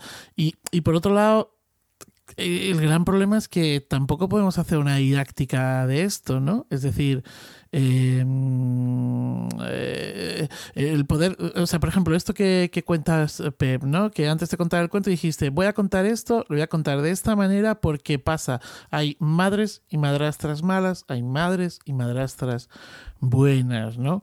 Claro, pero en una sesión con público infantil eh, en, en, cada cuento. Ahora voy a contar, quiero decir, eh, o sea, precisamente eh, sería como estoy haciendo la, una moraleja para protegerme y precisamente... No, no, te estás poniendo, te estás poniendo la tirita antes de la herida. Claro, pero es que esa es otra, ¿no? Y bueno, yo creo que eso de contar, contar esa versión que estás contando y otras versiones que, que escuchamos a compañeros de otros cuentos populares y tradicionales que son así tan, tan heavy, ¿no? Tan brutales. Em, son de aplaudir porque una de las cosas más fáciles para seguir comiendo sería la autocensura, que ya la vivimos también, ¿eh? que ya la vivimos y yo el primero que en ocasiones me la aplico. Claro. Igual, eh, sobre esto de la horizontalidad, pensaba, eh, porque Pep decía, a lo mejor, a lo mejor en nuestro trabajo no, no, es posible o no es totalmente posible, pero quizá, eh, quizá nunca ha sido posible. Digamos, estoy pensando si los narradores eh, antiguos de las primeras tribus, los aedos, los jugulares, fueron en algún momento eh, totalmente horizontales. Eh, quizá ese tipo de narración cuando va de un adulto a un niño como que simplemente, por lo que decía Pep, porque ya hay una lección del repertorio, ya, ya no es posible. Y quizá la única narración realmente horizontal sea la que hacen los, niños y las niñas espontáneamente cuando empiezan a inventar un juego dicen, ah, ya, y entonces tú venías, tú eras el, el eh, cowboy y yo era el... Y empiezan a inventar una historia para poder jugar sobre ella y quizá es lo único como realmente horizontal en que podríamos pensar. Lo que sí yo creo es que podemos eh, dar pasos hacia una mayor horizontalidad, pero no pretendiéndola eh, abarcarla por completo. O sea, por ejemplo, esto que dice, esto que dice Pepe, este ejercicio es un paso hacia allá. Eh, contar un cuento popular eh, sin, sin, censura y, y, dejarlo que sean los niños y las niñas los que lo interpreten, sin darle metáfora, perdón, sin darle, mm, quiero decir, moraleja. eso ya también. Tiritas. claro, tirita, es otro paso hacia la horizontalidad. Pero igual somos un adulto que le está contando a niños y que tenemos elegido el cuento. Pienso que a lo mejor... Em, yo, yo, no lo hago en lo personal, pero por ejemplo hay muchos narradores que al final de la sesión eh, o al principio eh, proponen un juego de improvisación de cuentos, como siguiendo un poco algunas claves de Gianni Rodar y qué sé yo, inventemos alguna historia entre todos y, como para abrir o para cerrar puede dar algunas claves como hacia ese lugar pero tampoco, porque igual que está hilando la historia del narrador. Eh, entonces, no sé, solo va a decir que tal vez no hay que volverse locos con eso, pero sí tenerlo como una, una meta deseable. Bueno, yo, si me permitís, eh, creo que es un ideal, o sea, es imposible, pero sí puede engarzar con otra idea de Gustavo, que es la idea de la receptividad omniabarcante esta idea de eh, que me ha fascinado, como podéis ver, ¿no? En realidad sí que hay adultos que escuchan con todo el cuerpo. No sé si los habéis visto cuando estáis contando. Yo creo que hay mucho tipo de público de todas las edades que tiene una escucha eh, casi por osmosis. Se empiezas a contar y desaparecen, se van de viaje contigo, ¿no? Entonces, creo que es más fácil hacer un trabajo en ese sentido horizontal porque es más difícil encauzar un cuento cuando tienes un público que escucha hasta los silencios. ¿Entendéis lo que quiero decir? Entonces es, es más fácil, digamos, ir dirigiendo lo que, quería, lo, que lo que querría, por ejemplo, un narrador que escuchara a un público. Ah, no, yo quiero que vean que qué buenos son los hombres, qué buenas son las mujeres, qué buenos son los niños, qué buenos son los perros. Quiero que vean qué bonito es la amistad. Quiero que lo escuchen así y les voy a contar este cuento para que escuchen así. Es más fácil cuando es un público que escucha con orejeras de alguna manera, ¿no? Entonces, por eso resulta más sencillo cuando tenemos público con un buen músculo de escucha con esta receptividad omniabarcante, ¿eh? Eh, de alguna forma. ¿eh? Y por otro lado, yo creo que tenemos que ser valientes. Yo aún, aún iba con cierta cautela, puse la tirita, pero yo creo que voy a seguir contando porque en realidad este cuento no habla de madres ni de madrastras. Hansel y Gretel habla de hambre, y de pura supervivencia y de cosas que son dolorosas porque pasar hambre es doloroso, ¿eh? no es vergonzoso. Entonces, bueno, y luego de, ese empujón, de ese desequilibrio de la...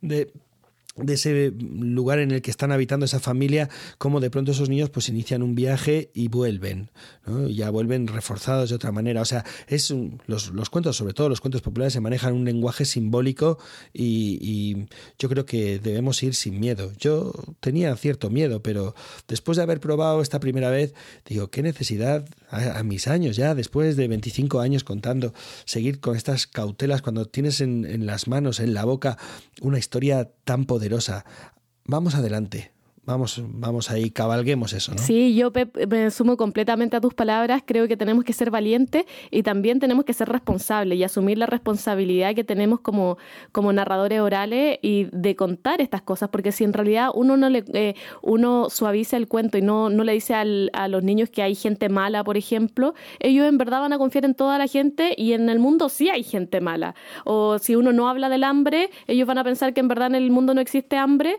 y después cuando sean adultos y tengan que trabajar, no va a ser un tema de sus preocupaciones eh, quitar el hambre del mundo, porque para ellos no va a existir. Cuando nosotros nombramos, también hacemos que las cosas existan y estas cosas ya existen. Entonces, si las nombramos, eh, se van a perder. A mí me pasa algo muy parecido con un cuento chileno, la tortilla corredora, que es una tortilla que está dentro del horno y que la tortilla se empieza a asustar porque ve a una familia hambrienta que ha pasado hambre por muchos años y que al ver esta tortilla se le empiezan a salir los ojos y se acercan a la tortilla porque se la quieren comer y a la tortilla de tanto miedo le sale en pierna y se pone a correr. Pero sin embargo ahora salieron unas versiones infantiles del cuento, ya como el libro, y dicen, ah, esta es una familia que ese día tenía mucho apetito. Entonces yo decía, con una familia que tiene mucho apetito, a la tortilla no le salen piernas para ponerse a correr, sino que, es necesario nombrar el hambre para que la gente sepa que existe y que, se puede transformar. Bueno, lo mismo en cuanto a los cuentos eh, horizontales. Hay algo que me llama la atención, que Andrés siempre lo ha pensado, que por ejemplo cuando hablamos de literatura latinoamericana, es literatura escrito por escritores latinoamericanos, o de literatura europea escrita por europeos, o no sé, literatura del boom. Pero cuando hablamos de literatura infantil, no es la literatura que hacen los niños, sino que es la literatura que hacen los adultos para los niños. Creo que ahí hay que plantearse y pensar también la participación de los niños en todo el tema de la horizontalidad. Qué bueno, qué bueno. Uh, bueno, ah, yo soy el coordinador y me toca eh, cortar las conversaciones. Lo siento, yo sé que está muy ah, interesante. Corta rollos, corta rollos. Mala persona. Eh, sí, Sí, bueno, porque hay cuentistas buenos y cuentistas malos, como madrastra y madre. y los hay cortantes, los hay cortantes. y los hay cortantes también. Bueno, vamos a seguir adelante si les parece, eh, porque esta temporada, esta segunda temporada de Iberoamérica de Cuento, prometimos muchas novedades y así lo estamos haciendo porque no somos políticos, sino que eh, cuenteros, cuentistas. Así que lo que decimos se cumple porque decimos la verdad. y el programa anterior inauguramos historias de cuento y ahora toca comenzar con la sección de tradición, donde vamos a traer el mundo de la narración oral, popular y tradicional. Y para comenzar, Nicole ha entrevistado a Manuel Peña, que es un chileno experto en literatura infantil y tradiciones orales.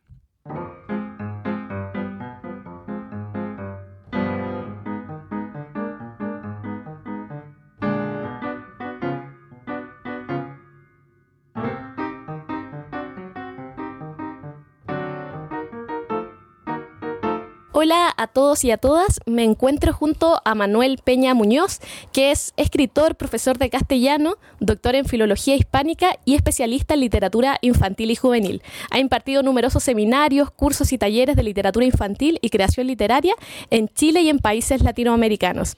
Bueno, y les cuento que he tenido el placer de, que ya llevo aquí un par de horas en el departamento de Manuel, aquí en Ñuñoa, en Santiago de Chile, en donde me ha hecho un recorrido muy interesante por sus libros, por sus colecciones de objetos. Y bueno, primero que, todo agradecerte Manuel por recibirnos, por recibirme en tu casa y por, por darnos la posibilidad de este espacio. Gracias, eh, Nicole. Gracias a ti por eh, invitarme a colaborar aquí en este programa, por eh, convocarme aquí a responderte esas preguntas que me vas a hacer.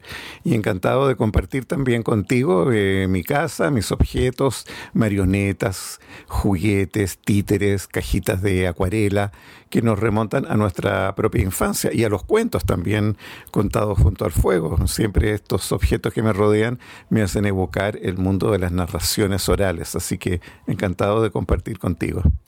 Bueno, y para comenzar quería preguntarte, ¿qué es para ti la tradición oral? Bueno, siempre me ha gustado mm, el cuento narrado, el cuento que se cuenta en la intimidad de la casa o que se le cuenta al niño antes de dormirse. Es algo inherente al ser humano. Y la tradición oral, que viene desde tiempos muy remotos, es la base de la gran literatura, porque siempre en todos los pueblos, en todas las civilizaciones, el cuento ha estado presente. En el Oriente, en Medio Oriente, en eh, la India, en los pueblos africanos en los pueblos de eh, América Latina, los pueblos originarios, siempre ha habido esa necesidad de contar.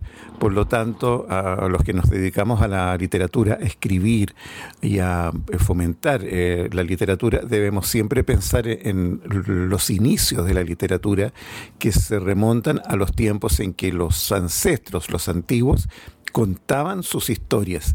Los mitos de la mitología griega también se fueron contando a través de los rapsodas que contaban también sus historias. Por lo tanto, la tradición oral forma parte de nuestra cultura y nos remonta a los tiempos más antiguos. Creo yo que es eh, muy importante eh, propagarla y fomentarla a través de los narradores orales actuales. Por eso que es, eh, es la narración oral, la tradición oral es un, un, hilo que nos conecta con nuestros antepasados, a través de la voz y a través de la palabra y a través de los cuentos. Mm. Bueno, Manuel, y tú has hecho mucho trabajo de investigación y también de recopilación. Eh, en, ese, en todo ese trayecto, ¿qué, ¿en qué lugares crees que se mantiene viva la tradición oral, tanto en Chile como en Latinoamérica? No sé, me refiero a, ritos, fiestas o incluso zonas geográficas. Bueno, en Chile me, ha tocado a mí hacer eh, trabajos de, campo, de investigación en la zona de Ovalle, en el, eh, con Barbalá, Sotaquí, Em, Camarico, que son pueblos del interior del Valle del Limarí. Y ahí me, me tocó la gran suerte de trabajar con gente del campo, con, en zonas rurales, recopilando eh, historias, cuentos. Ahí encontramos, por ejemplo, un cuento que se llama La Mona de Palo, que es un cuento folclórico chileno, pero que me llevé la gran sorpresa de descubrir que ese cuento en realidad se entronca a los cuentos de los hermanos Grimm. Por lo tanto, esos cuentos folclóricos alemanes antiguos pasaron a, Latinoamérica y aquí se folclorizaron.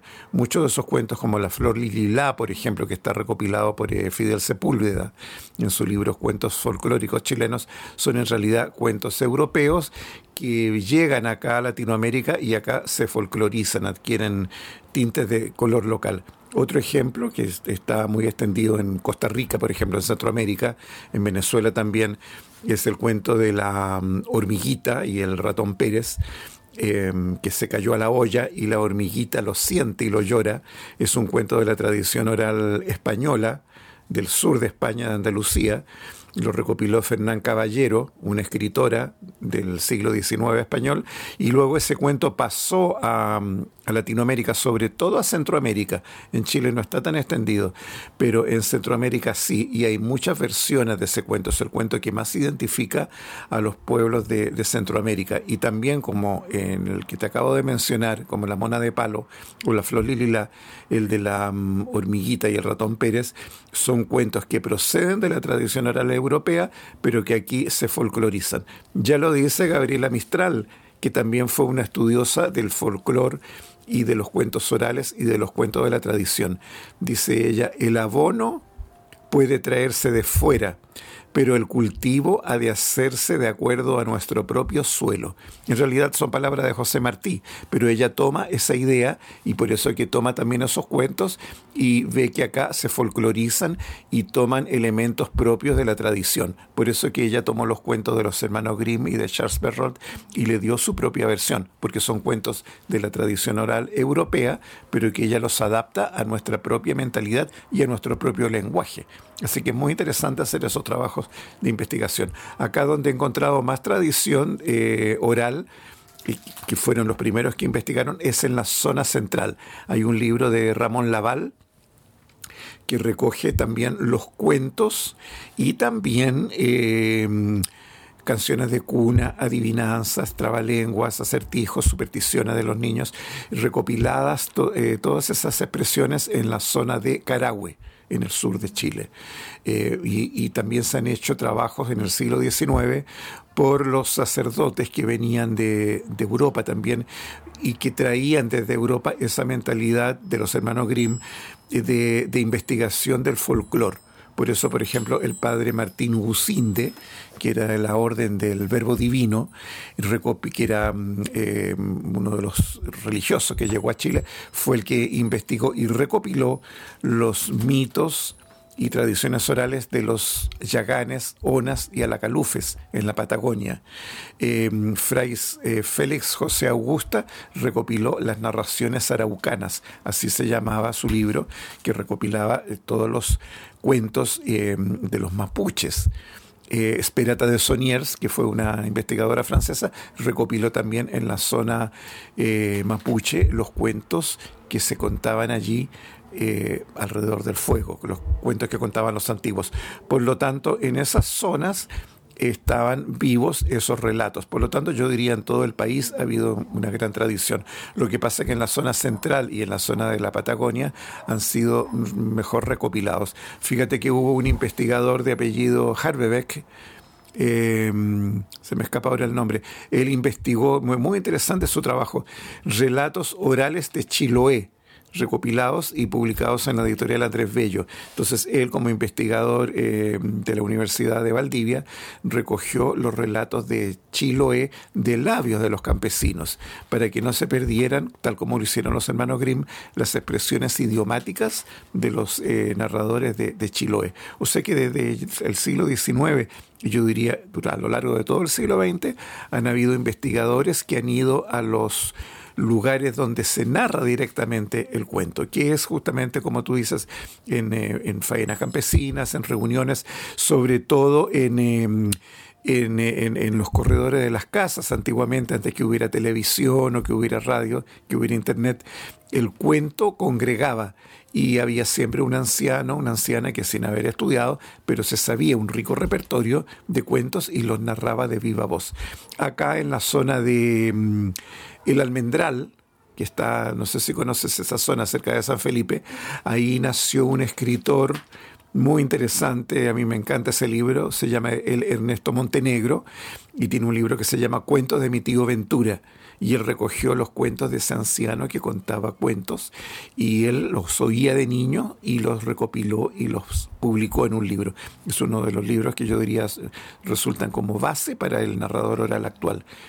Todos esos cuentos se prestan muy bien para ser hoy día recreados oralmente por los cuentacuentos actuales, porque son cuentos que proceden de la tradición oral de la zona del Almendral en San Felipe. Eso es en todos los, en todos los pueblos, porque también en Costa Rica están los cuentos de la tía Panchita, que recopiló Carmen Lira. Esos también eran cuentos de la tradición oral de Centroamérica. Y todos esos cuentos tienen la huella de la cultura de la zona donde están recogidos esos cuentos, porque esos cuentos de la tía Panchita son cuentos que tienen la tradición de, de, África, porque esos cuentos venían por los esclavos que llegaron ahí a los cafetales.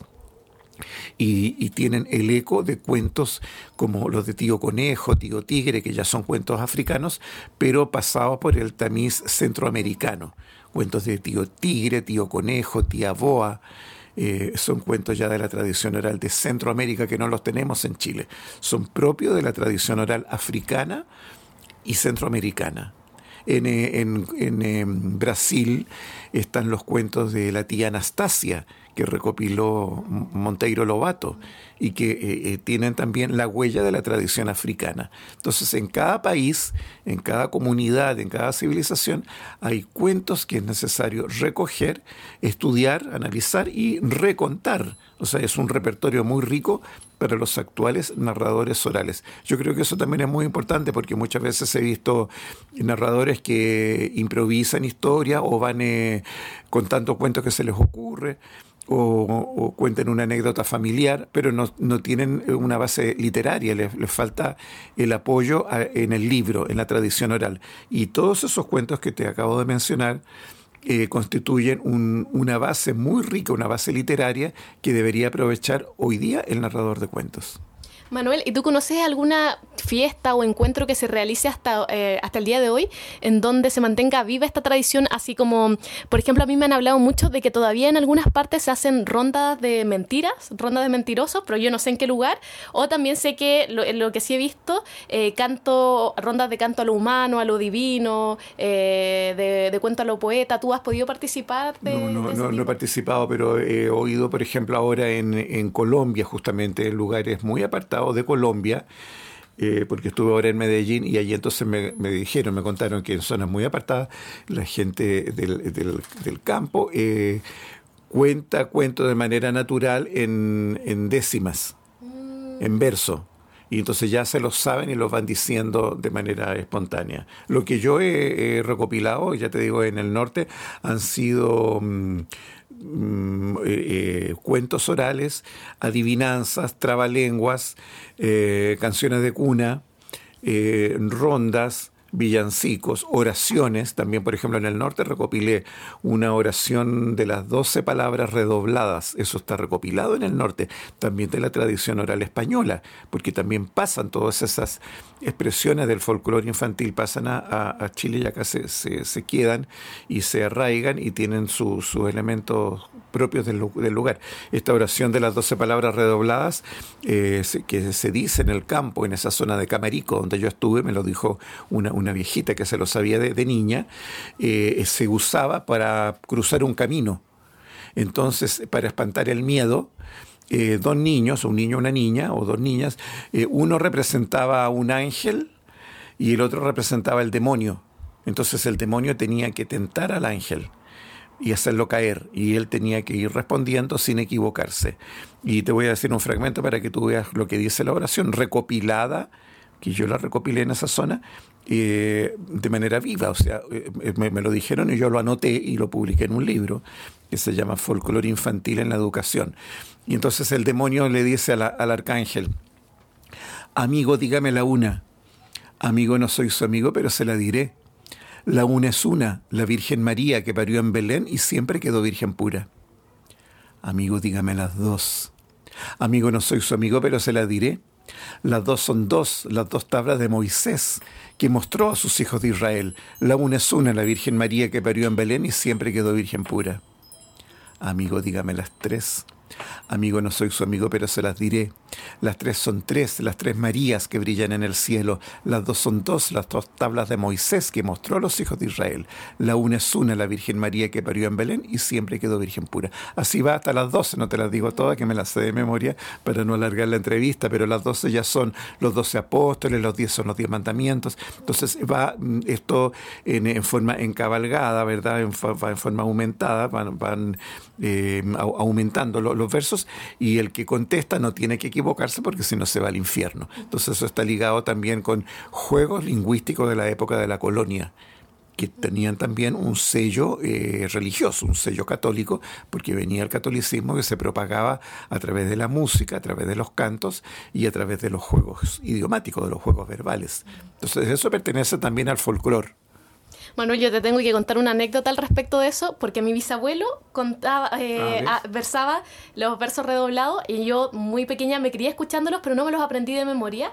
Y ya cuando mi bisabuelo murió, siempre quedamos con, mi con mis hermanos, eh, mi hermana y mi hermano, decíamos cómo no teníamos una grabadora, nunca lo grabábamos, qué pena. Y siempre nos quedó esa pena en el corazón de que no nos, no subimos los versos hasta que de repente yo, trabajando en la Biblioteca Nacional, vi tu libro y le, tomé foto, le mandé ah, mensaje a mi hermano, todos saltando de alegría porque decíamos, aquí está. Claro, pues eso se, se llama las 12 palabras redobladas. Y para mí fue una sorpresa cuando me encontré eso yo en, eh, en, en, en, en eh, Camarico. Así que lo puse y siempre cuando doy talleres de folclore infantil eh, voy mostrando entonces las distintas expresiones de canciones de cuna, eh, villancicos, que ya no se dicen las oraciones, no solamente esas oraciones también, por ejemplo, que se decían antes para que antes de que el niño se durmiera, que también tiene un carácter eh, literario porque son las primeras manifestaciones literarias que un niño memoriza y que van quedando en el niño por el sentido rítmico.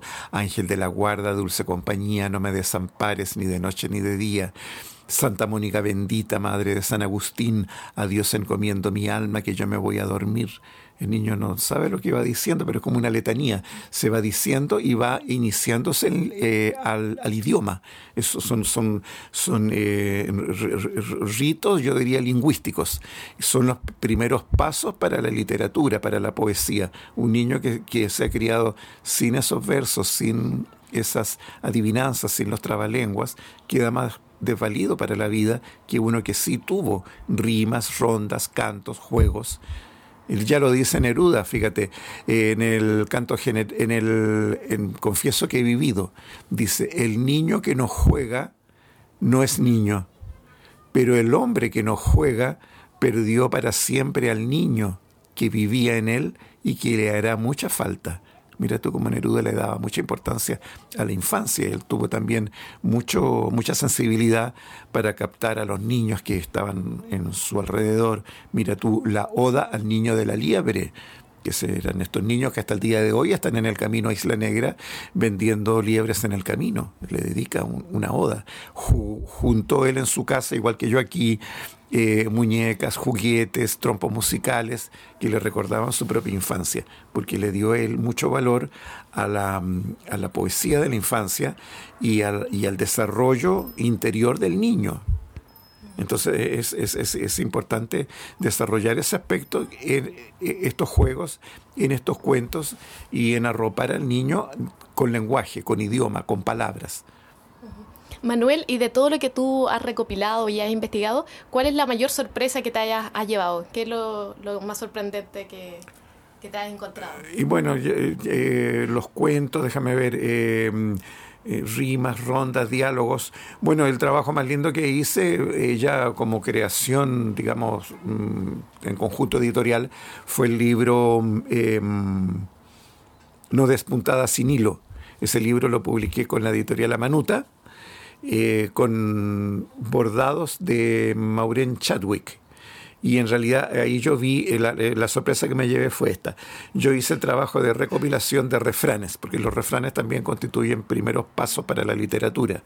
Por ejemplo, mm, en Casa de Herrero, Cuchillo de Palo, No por mucho madrugar se amanece más temprano eh, cría cueros y te sacarán los ojos. Son siempre dos frases, son dos hemistiquios que se van diciendo, que pertenecen también a la tradición oral y que se decían mucho en España y en Chile también, pero se han perdido.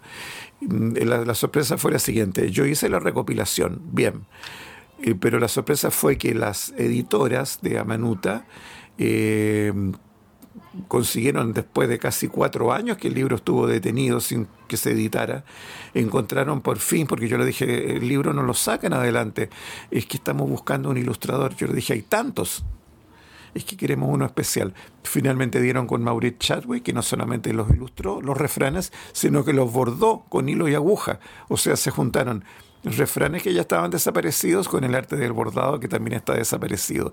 Y la unión fue lo genial porque unir refranes con bordados es algo único que tú no te lo esperas. Y luego ya el resultado ya fue de la editorial que sacó un libro que ahora tiene premio de la Feria del Libro de Bolonia por la calidad de la edición, porque las, ya las tapas son de tela, eh, en cada página tú ves el bordado, porque está hecho con un sistema de, de, fotografía digital de alta precisión, entonces ya tú ves un resultado artístico. El libro mismo es un objeto cultural, es una obra de arte. Entonces ahí tú tienes tradición oral y tienes em, resultado en un libro, que nunca hay que perder de vista el libro como objeto. No, es un libro sumamente precioso, eh, hermoso.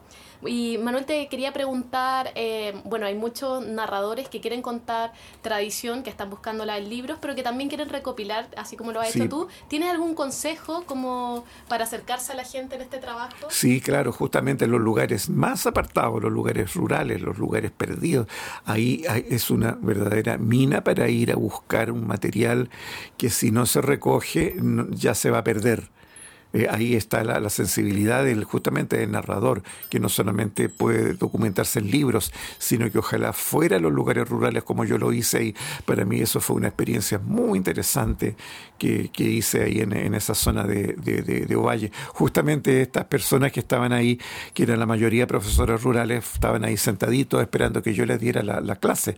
Yo les dije, no, yo vengo yo a recibir de ustedes, es al revés. Ustedes me pueden dar mucho a mí. Por lo tanto, los, los narradores o los investigadores pueden hacer mucho para ir a recopilar, a recoger a Chiloé, a los campos, porque ya eso se va a perder con, con el Internet o las nuevas generaciones no, ya no se interesan. Pero eso es muy interesante. Ya lo hizo Violeta Parra en los años 60, que hubo un gran interés por el folclore. Ella recopiló, fíjate, el romance de negros, eso ya viene de la tradición oral española también, pero todo eso lo encontró folclorizado. Margot Loyola recopiló también un material preciadísimo que eran los cuplés, que venían también de las canciones eh, populares picarescas españolas, encontró esos cuplés folclorizados en el campo. Y si tú estudias a Violeta Parra, sabrás que ella eh, cuando cantaba en los circos, cantaba también cuplés, porque el cuplé, que es de la tradición oral, picaresca, musical española, acá se folclorizó y eran canciones populares que cantaba Violeta Parra en los circos. Entonces todo eso viene de Europa, acá se folcloriza y está vivo. Hoy día hay que recogerlo, es un material muy rico. Y el consejo que daría yo es que ojalá investigaran, buscaran, recopilaran, porque hay mucho material inédito. Yo tengo un libro, pero hay muchos otros investigadores. Fidel Sepúlveda recopiló los cuentos folclóricos chilenos para niños.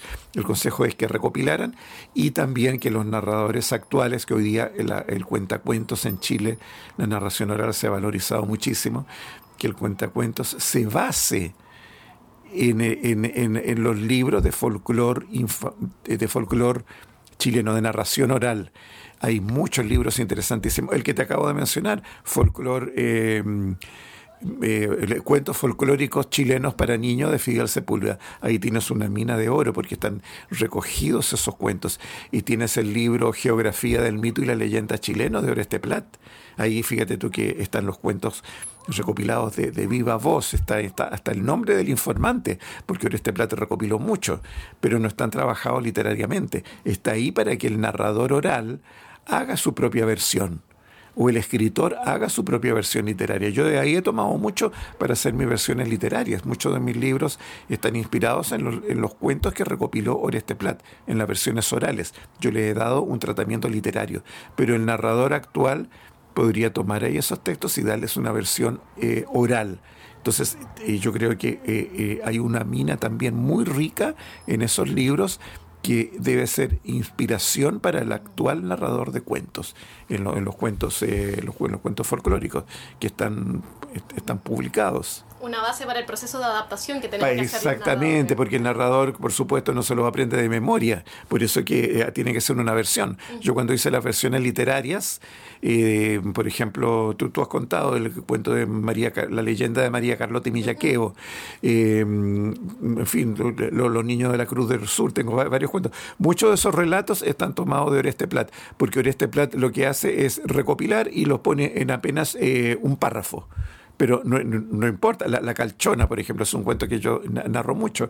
La calchona lo tiene Oreste Plata en dos párrafos. E, es, excelente porque está ahí el, material puro tal como él lo recogió de la informante, es para que tú tomes esa, esa historia, esa, ese núcleo argumental y le des un desarrollo literario en un texto escrito o bien lo adaptes a una narración oral. Pero tienes tú que ir a la fuente, es decir, al libro. Bueno, y Manuel, ya para despedirnos, me quedaría aquí conversando por horas, pero hay que avanzar con el programa. Eh, ¿Cuál crees tú que es la importancia de contar tradición oral hoy y la importancia de la tradición oral en la sociedad actual? Como por qué la necesitamos. Bueno, la necesitamos para, mm, em, para conectarnos con los antiguos para mantener vivo una cultura que viene desde muy atrás. Ya lo dice eh, Gabriela Mistral, eh, que fue eh, muy estudiosa de los cuentos orales y, de la necesidad de contar esos cuentos orales a los niños.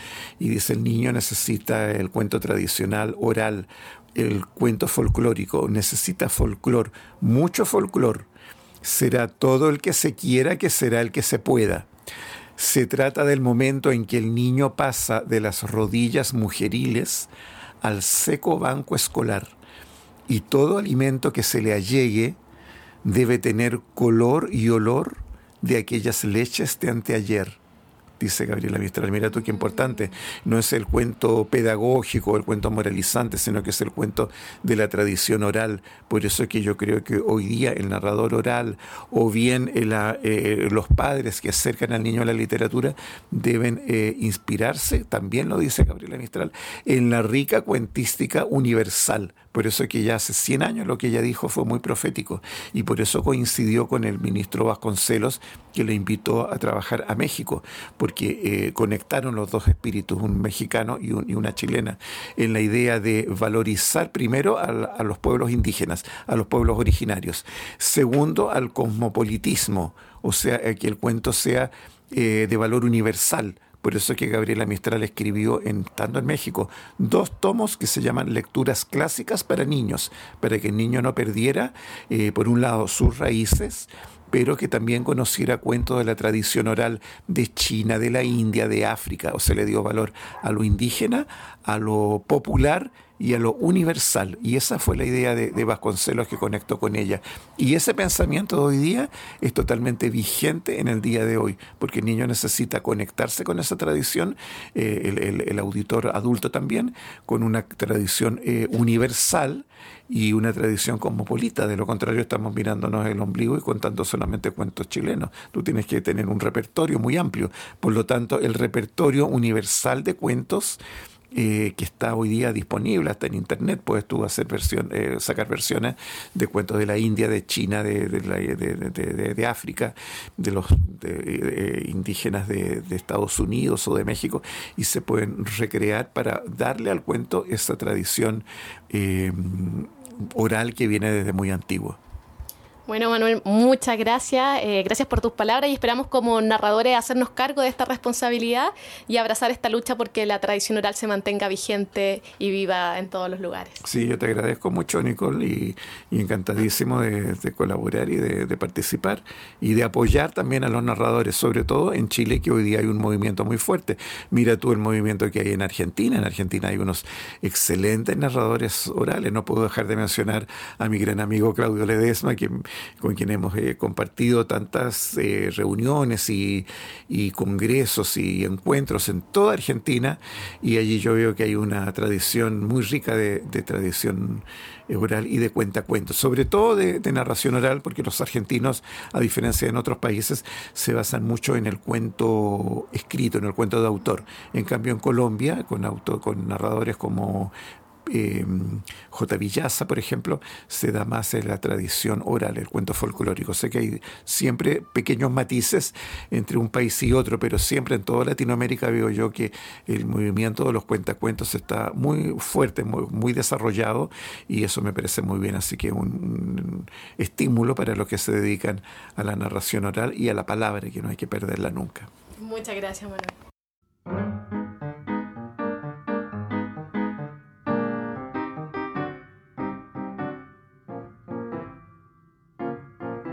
Bueno, ahí estaba la entrevista de Nicole a Manuel. Eh, quizá tú misma, Nicole, quisieras comenzar a, comentar algo. Bueno, en realidad para no, eh, no, extenderme, no mucho que decir, pero fue un placer entrevistar a Manuel, estar allí en su casa, ver sus colecciones. Y bueno, estuvimos al final conversando como cuatro horas, solo grabamos una parte de, la entrevista en profundidad que, que le realicé después, pero eh, en realidad un placer compañera, tenías que haber hecho las cuatro horas para incluirlas en el podcast, porque luego la gente nos pide que haya podcast largos, como sabéis. ¿Ah, sí? Bueno, yo sí que quería comentaros que me encantó la conversación. Me gusta esa idea que da de, de jugar, del juego oral, como algo de la infancia, pero también como algo del adulto que sigue manteniendo eso de la infancia, ¿no? o sea, que el jugar al fin y al cabo nos hace muy humanos, como decía, creo quién era, Huizinga, ¿no? El Homo ludens. Eh, entonces, la idea de, esa pervivencia del juego, aunque sea en el ámbito oral, es algo fantástico. Y también, bueno, es insistir en que la tradición es la base para los narradores, que es una idea que ya apareció en el podcast anterior con, con Sandra Araguas y que ha salido en otros, en otros capítulos y que volverá a salir porque últimamente parece como que andamos todos muy conscientes de que en realidad los textos de tradición oral son el fundamento sobre el que edificar la palabra de actual, contemporánea, ¿no? Esa cosa de que viene de atrás, que nos conecta con lo antiguo, que nos mantiene aquí y que se proyecta hacia el futuro. Sí, bueno, sumándome a, eso, eh, hablaba, eh, Manuel citaba a Neruda y, decía que, mm, eh, que hablaba del, que el hombre que no juega perdió para siempre el niño que vivía en él. Y, también se relaciona un poco con lo que comentábamos antes de, Gustavo eh, Puerta, lo que nos contaba. Eh, de alguna forma, uno podría pensar que hay que escuchar cuentos con la alegría y la sorpresa del niño, de la niña. Y, tal vez pensaba también con esto que contaba Gustavo, de que eh, cuando son pequeñitos los, niños cuentan su primer cuento con los dedos, por ejemplo, y es como de un orgullo, este, este ejemplo que ponía con, con alguno de, de su hijo. Entonces tal vez también habría que tratar de eh, contar cuentos con el orgullo del niño que, se aprende por primera vez un cuento. Eh, quizás eh, cambiaría en algo nuestra narración si lo hiciéramos con, tanto orgullo como, como los niños. bueno, eso me, ha gustado mucho de la, de la entrevista Manuel. Sí, yo me sumo un poco a lo que estáis diciendo, ¿no? La idea esa del, del juego que está tan, tan presente, ¿no? Y, me ha recordado en algún momento a uno de los libros que recomendamos aquí en, en, en Iberoamérica de Cuento, que es el de las siete llaves de cuentos de, de Antonio Rubio, porque, eh, bueno, no sé por qué iba conectando con algunas de las cosas que iba mm, diciendo, ¿no? Y luego otra parte que me ha interesado es toda esa labor un poco de recuperación de la tradición y de lo que es eh, propiamente vuestro, ¿no? Eh, y, y me acordaba de que hace unos días estuve en la entrega del premio Cervantes Chico y mm, se lo entregaron a Carlos Frabetti y también a eh, la escritora de literatura infantil nicaragüense, bueno, que es de origen cubano, María López Vigil, ¿no? Y ella decía en el discurso que eh, los niños de su país leían cuentos que eran originarios de otros países y culturas, ¿no? Y que claro que ahí ella se dio cuenta de que tenía que hacer eh, algo, ¿no? Por eso. Entonces el, recuperar un poco esa raíz también me ha, me ha me ha gustado. Bueno, vamos a tener eh, más adelante, esperamos todos los capítulos, una, sección de, tradición. Y ahora, para ir ya finalizando este capítulo, nos vamos con la agenda, que nos va a permitir conocer qué está pasando en el mundo de los cuentos en Iberoamérica.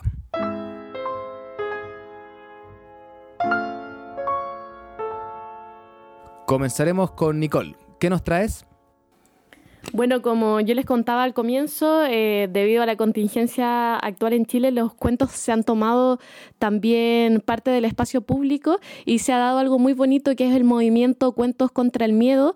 Eh, al principio de, todas estas movilizaciones tuvimos toque de queda, eh, militares en las calles y en realidad para los niños fue muy fuerte ver esas imágenes, ver tanqueta, ver, bueno, gente con metralla. fueron imágenes muy fuertes, estaban con mucho miedo. Entonces, como cuenteros, decidimos autoconvocarnos y empezar a salir a contar a las plazas para que los niños pudiesen ir soltando también esa energía. Bueno, y no les cuento más porque dejo aquí a uno de los coordinadores de la actividad, Juan Pablo Vallejo, que, les contará más al respecto. Hola, soy Juan Pablo Vallejo, narrador oral chileno parte de la gestión inicial de Cuentos contra el Miedo, que es un movimiento de narradores orales y cuentacuentos, cuenteros autoconvocados que ponemos a disposición todo nuestro potencial político, territorial y social de nuestro arte y oficio con el fin de acompañar y fomentar y reflexionar los procesos de transformación cultural en el campo de lo social en este Chile que hoy nos aqueja a través de el movimiento social y la crisis institucional y política que estamos viviendo. Trabajamos estableciendo una red territorial colaborativa con organizaciones sociales, vecinales, comunitarias, educativas, de derechos humanos y de apoyo cultural local que, permitan fomentar la interrelación comunitaria en territorios concretos. En la actualidad se han desarrollado intervenciones de cuentos contra el miedo desde Lima, Perú hasta Punta Arenas, Chile, y se ha convocado también a Iberoamérica en el proceso a, partir de diferentes como proyectos. Hemos hecho más de 180 intervenciones y se ha alcanzado más de 6.000 interlocutores que, que son público activo y que participan posteriormente del proceso constituyente con participación plena en cabildos y asambleas barriales. Hemos descubierto y tenemos la convicción de que los cuentos nos han permitido y nos permiten reconstruir el tejido social, nos permiten fomentar la cultura ciudadana a nivel transgeneracional, también movilizar procesos de sanación grupal y contención emocional en este periodo de crisis y asimismo tienen la posibilidad de transmutar el miedo social en acción y unión comunitaria. Y también al realizarse las intervenciones en el espacio público reivindican el derecho a la ciudad. Y nuestro repertorio permite actualizar las problemáticas sociales proponiendo un permanente espacio crítico y dialogante. La potencia de Cuentos contra el Miedo va creciendo, creciendo permanentemente, configurándose como un nuevo horizonte de nuestro arte y oficio. Nos vemos, un abrazo desde Chile. Juan Pablo Vallejos. ¿Y de qué nos, nos vas a hablar tú, Manuel? Bueno, pues la compañía barataria, Natalia y Juan Arjona nos cuentan por boca de Juan Arjona la programación del octavo ciclo de narración oral de Mairena del Aljarafe que comienza este mismo septiembre. El ciclo de narración oral de Mairena del Aljarafe nace hace 10 años cuando nos proponen llevar un proyecto de, de, animación a la lectura y dinamización de las bibliotecas de esta localidad. Al principio son unas sesiones sueltas y como no estamos muy de acuerdo con eh, ese tipo de actividades puntuales para la, en el entorno de la animación a la lectura porque nos parecen un poco eh, inútiles, nos gustan más los planes, las cosas estables, creemos, bajo nuestra modesta opinión, funcionan mucho mejor en el ámbito de la animación a la lectura pues decidimos que esas sesiones sueltas se conviertan en una programación estable de narradores y de narración oral. Eh, así que la línea de programación también queríamos que atendiera a la narración oral como arte no, no al concepto que se tenía antes preconcebido, digo, antes que llegáramos nosotros a esta biblioteca de sesiones de cuentos, sesiones de cuentacuentos o el cuentacuentos, ¿no? Eh, entonces ahí nace el ciclo de narración oral eh, de Mairena de la Jarafe, ya llevamos ocho ediciones. Eh, se van programando narradores a lo largo de todo el curso escolar en el entorno de la biblioteca, alternando las dos bibliotecas que tenemos. Eh, hemos llevamos, o sea, dura ocho meses, ahora hay 12 funciones. Eh, estamos intentando abrir y, crear dentro de la programación, eh, dirigirnos a otros públicos, porque básicamente mm, la programación es para público familiar. ¿no? Eh, y, ahora queremos pues extender y abrir hacia, hacia otros públicos. En este caso, en esta octava edición, pues hemos abierto una línea de programación para bebés.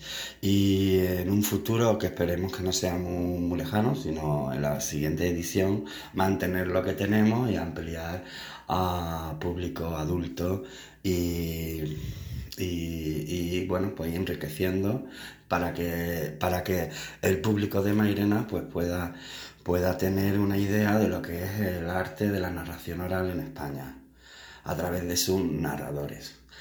Esperemos que os guste la nueva eh, programación que hemos, eh, que hemos preparado, que comenzamos el día 16 de noviembre y que si estáis eh, cerquita o de paso alguna vez por Mairena de la Aljarafe, avisarnos y, y nos vemos y, escuchamos a unos artistas maravillosos que van a formar parte de esta nueva programación. Así que nada, muchas gracias. Y Ernesto Rodríguez Abad nos presenta algunas de las novedades de la próxima edición, la uh, vigésimo cuarta de los, el Festival de los Silos en Tenerife. Buenos días. El Festival del Cuento, como todos los años, intenta innovar plantearle en otros formatos el mundo de la palabra. Este año nuestra idea es trabajar muchísimo en la naturaleza. Hay espectáculos eh, en cuevas, en hornos de cal, en jardines de casonas abandonadas, en pleno bosque. Es buscar que la gente pueda abrir su sensibilidad hacia la palabra en otros formatos, en otros ambientes, vistos desde otra forma.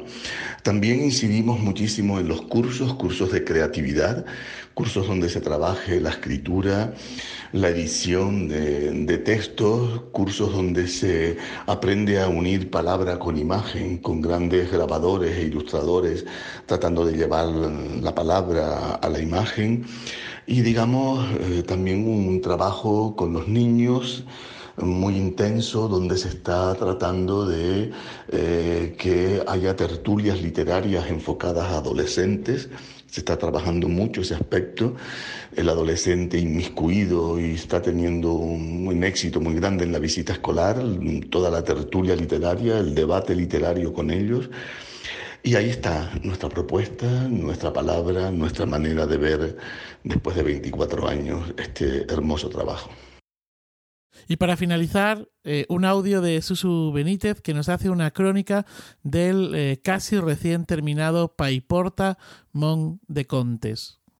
Hola, soy Susu Benítez, narrador oral, actor y pedagogo teatral.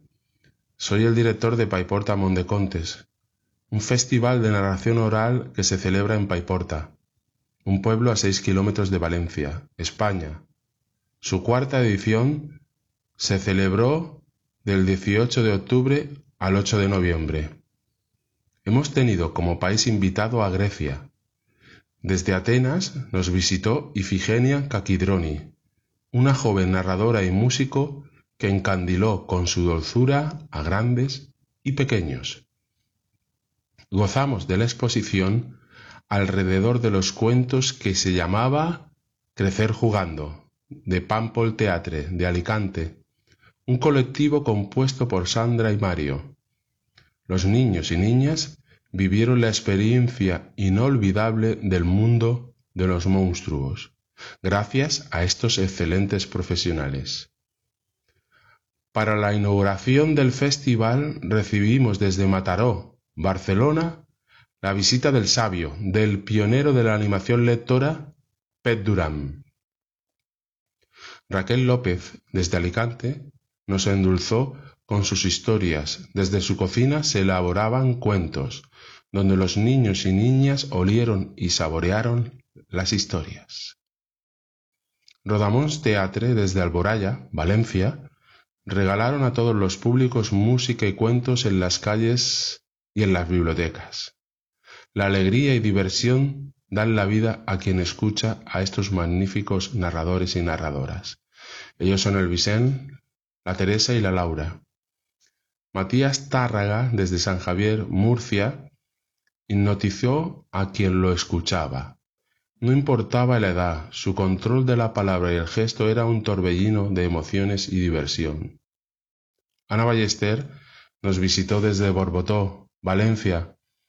Su sencillez y sapiencia popular transmitía a los niños y niñas la curiosidad por el cuento, por la lectura. Desde Sabadell, Barcelona, Cereza de Barjalí, la curiosidad, el secreto de los cuentos los transmitía como nadie a los niños y niñas. Los mayores disfrutaron del placer de lo íntimo, de lo recóndito de nuestros cuerpos, gracias a sus sugerentes palabras. Para finalizar el festival nos acompañó Arnao Vilardebo desde Barcelona. Su saber estar, el control de sus palabras y gestos nos dejó disfrutar de una fiesta, de una fantasía tan antigua como la humanidad. Ha sido una edición muy emotiva, ya que se la hemos dedicado a nuestro amigo y maestro Llorén Jiménez, el contacontes, como a él le gustaba que lo llamáramos. Ahí va un extracto de las palabras que encabezaban el programa del festival y que con tanto cariño escribió Ana Ballester. El pasado mes de agosto, Llorens nos dejó. se fue a contar cuentos por el universo y más allá.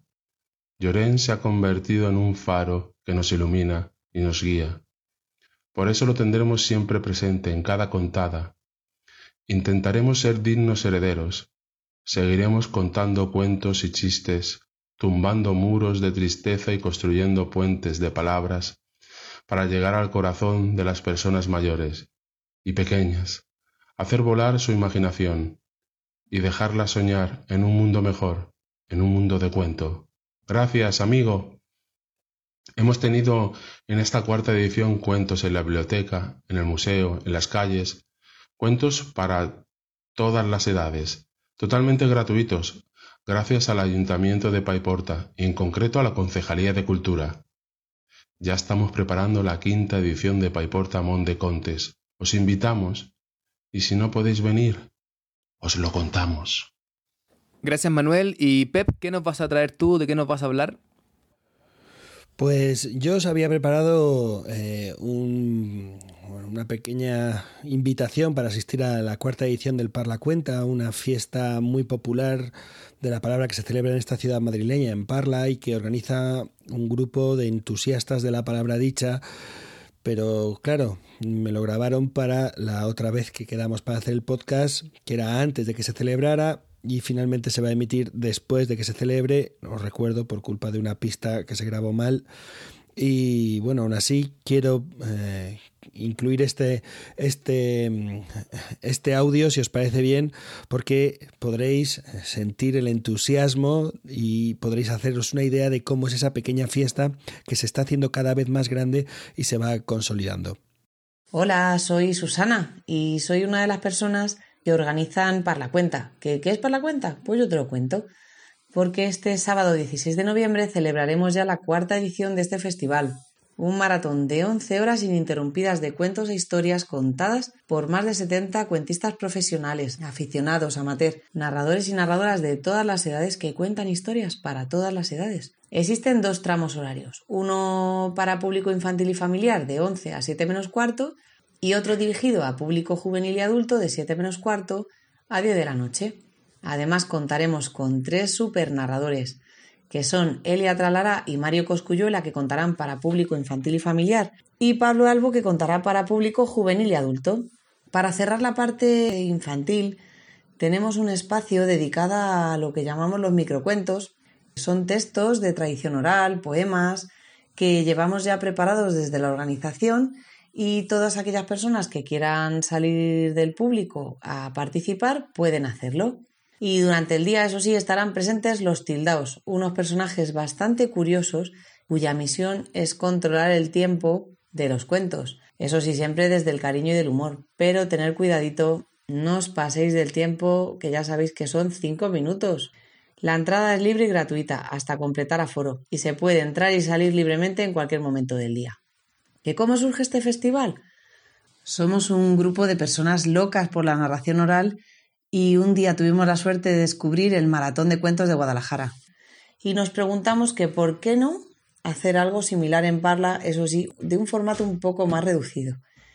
Y así fue. Poco a poco ha ido tomando forma y ha ido descubriendo su propia identidad.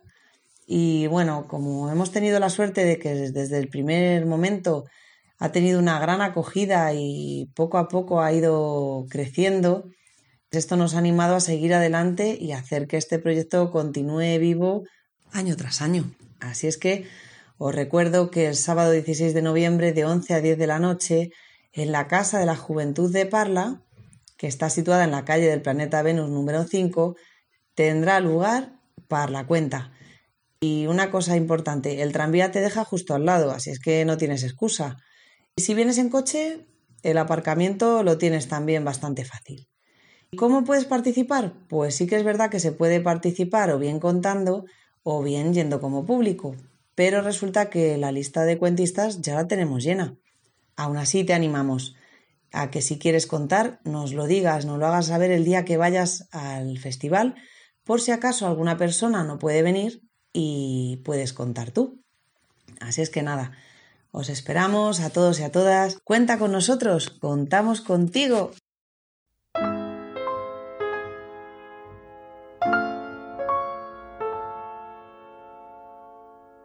Bueno, nos estamos acercando ya al final del capítulo de hoy y llegamos a las recomendaciones que nos traen Pep y Javier. Hoy os quiero recomendar Oralidad y Escritura, Tecnologías de la Palabra, un libro escrito por Walter J. Ong en 1982, o al menos publicado en ese año, y que apenas cinco años después eh, publicó en castellano Fondo de Cultura Económica. Quizás este sea uno de los libros que más veces he consultado, subrayado, leído, releído. Mi ejemplar de verdad está bastante fatigado. Y es, sin duda, uno de los manuales imprescindibles para comprender y reflexionar acerca de la oralidad. Como dice en la introducción el autor del libro, el tema, abro comillas, el tema del presente libro son las diferencias entre la oralidad y el conocimiento de la escritura. O más bien, y en vista de que los lectores de este u otro libro cualquiera, por definición, conocen la cultura escrita desde dentro, el tema es, en primer lugar, el pensar y su expresión verbal en la cultura oral, la cual nos resulta ajena y a veces extravagante.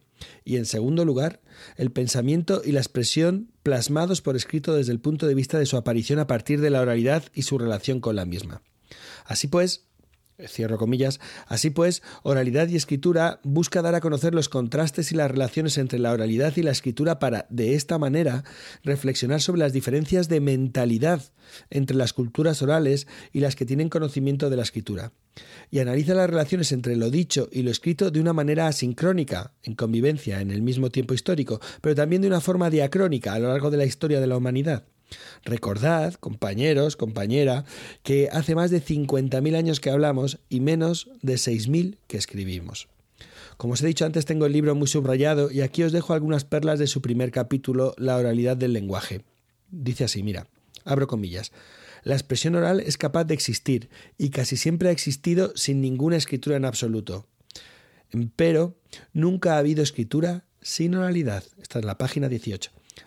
Otra cita, mira, abro comillas. Desde el principio la escritura no redujo la oralidad, sino que la intensificó.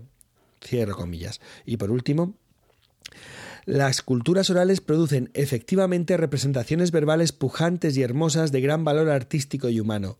No obstante, sin la escritura, la conciencia humana no puede alcanzar su potencial más pleno, no puede producir otras creaciones intensas y hermosas. En este sentido, la oralidad debe y está destinada a producir la escritura. Cierro comillas.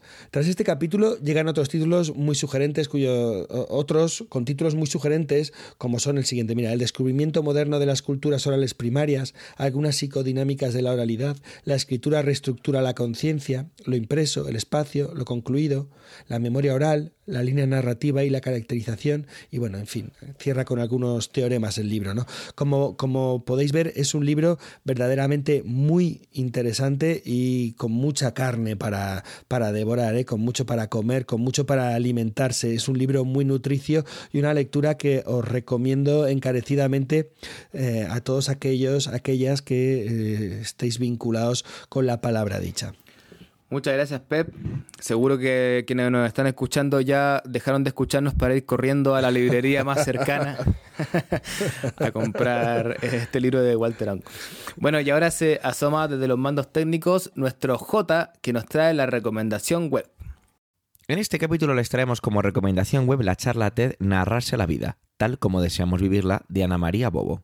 Ana María nació en San Francisco, Córdoba, en 1951. Es actriz, escritora, docente, dramaturga y directora teatral. Tiene una extensa trayectoria como narradora oral, siendo reconocida en Argentina y en diversos países. Aquí, en esta charla, nos cuenta a través de su talento cómo llegó al mundo de la narración oral y por qué decidió dedicarse a este arte. Además, nos dice que uno de los secretos de contar bien es distinguir lo que se debe o no debe ser contado. Que la disfruten.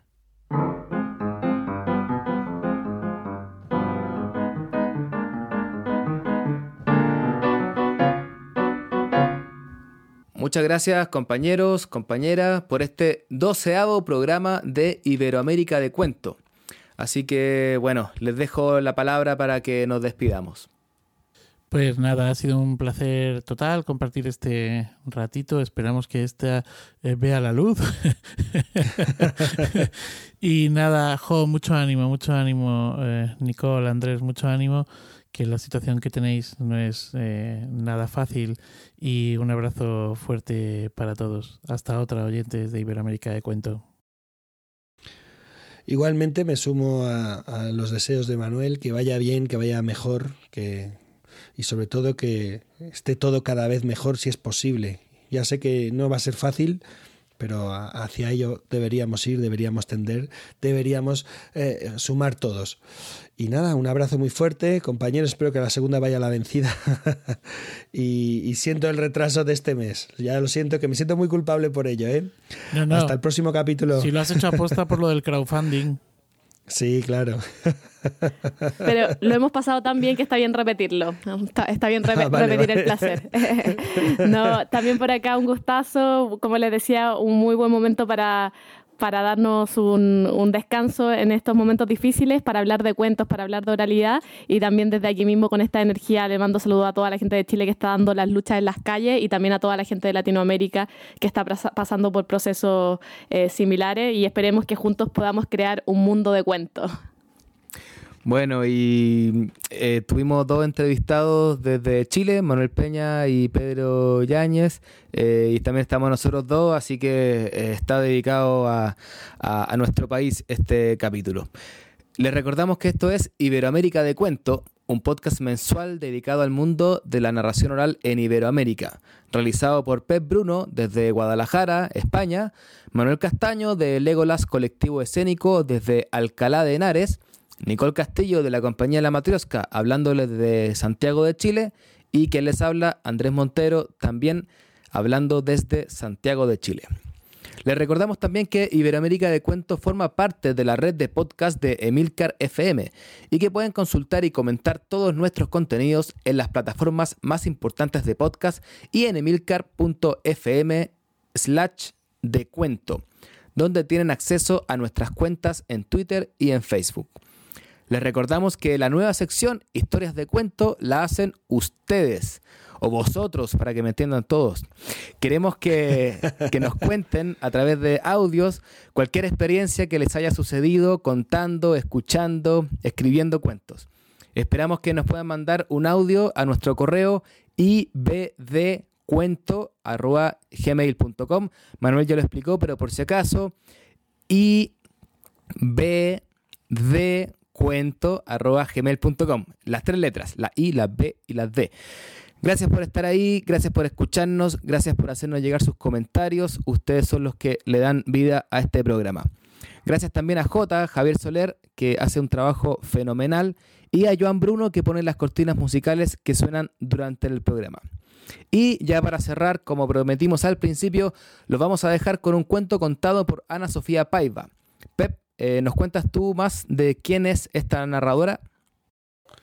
Ana Sofía Paiva nació en Lisboa, es una narradora por tanto portuguesa, nació en 1900 1981, estudió música, se graduó en teatro y más adelante se especializó en promoción y animación a lectura. Paralelamente a su trabajo de actriz, desde 2007 se dedica a la narración oral de cuentos, dentro y fuera de Portugal. De hecho, eh, yo la conocí, la vi contar por primera vez en Estrasburgo. Es miembro del Instituto de Estudios de Literatura Tradicional de la Universidad Nueva de Lisboa y del Centro de Estudios Ataíde Oliveira de la Universidad de Faro, que alberga el Archivo del Cuento Tradicional Portugués, donde trabaja como investigadora, transcriptora y recolectora de folclore poético y narrativo. Pero sobre todo, Ana Sofía es una enorme narradora. Y antes de dejaros con ella, quiero agradecer de verdad, eh, de corazón, que haya accedido a regalarnos estos dos cuentos grabados en español, que, como os podéis imaginar, no es la lengua con la que habitualmente cuenta historias. Y sin más, os dejo con Ana Sofía y su cuento La mujer cisne, un cuento de tradición oral inuit. Hace mucho, mucho tiempo, en un pueblo de montaña, vivía un hombre de buen corazón. Vivía solo, no tenía esposa. Era carbonero. Su piel estaba cubierta por un sarro negro oscuro, tan clavado que por mucho que fregase, no salía. El hombre trabajaba mucho, de sol a sol. Todos los días, muy temprano, subía a la montaña a trabajar y ahí se quedaba hasta que se ponía el sol. Luego volvía a su casa, comía solo, dormía solo.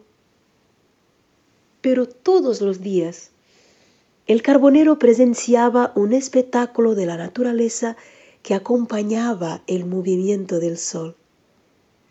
Abajo, en la playa de rocas que besaba la montaña, todas las mañanas rayando el sol, decenas de mujeres caminaban de espaldas, desnudas, hacia el lago. Decenas de mujeres blancas, lustrosas, con pelo largo, lindas, desnudas. Mientras trabajaba las mujeres nadaban y al final del día aquellas mujeres salían del lago frente a él, desnudas, y iban desapareciendo hacia la montaña. El hombre estaba demasiado lejos para poder ver a dónde iban las mujeres. Pero un día, el carbonero se despertó curioso. Estaba inquieto. Toda la noche no había podido dormir. ¿Quién serían esas mujeres? ¿Para dónde iban por la noche? ¿Y por qué no bajaba él para verlas más cerca? Así lo hizo. Caminó todo el día por la montaña atolondrado. No pudo trabajar.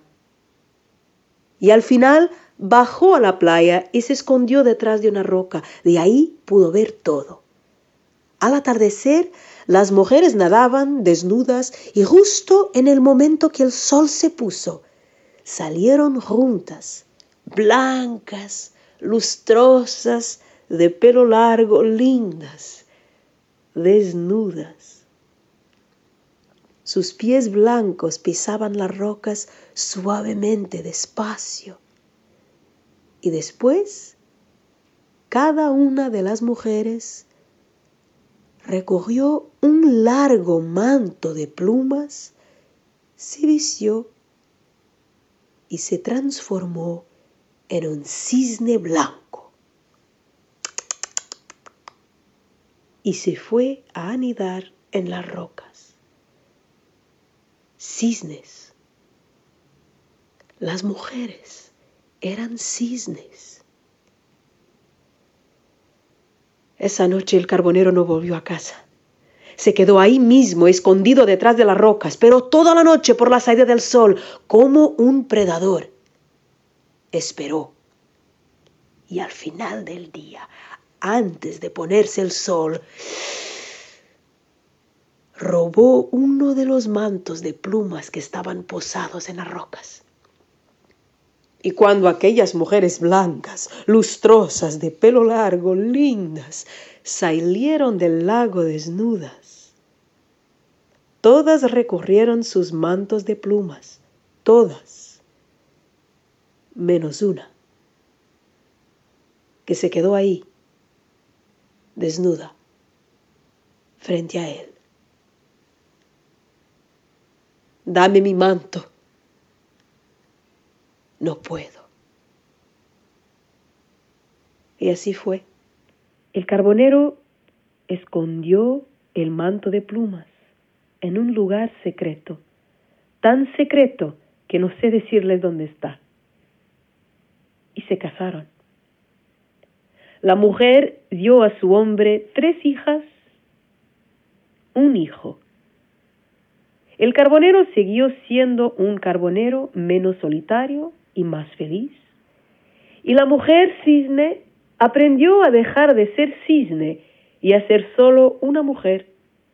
La mujer de aquel hombre bueno con la piel cubierta de un sarro negro oscuro, tan clavado que por mucho que fregase, no salía.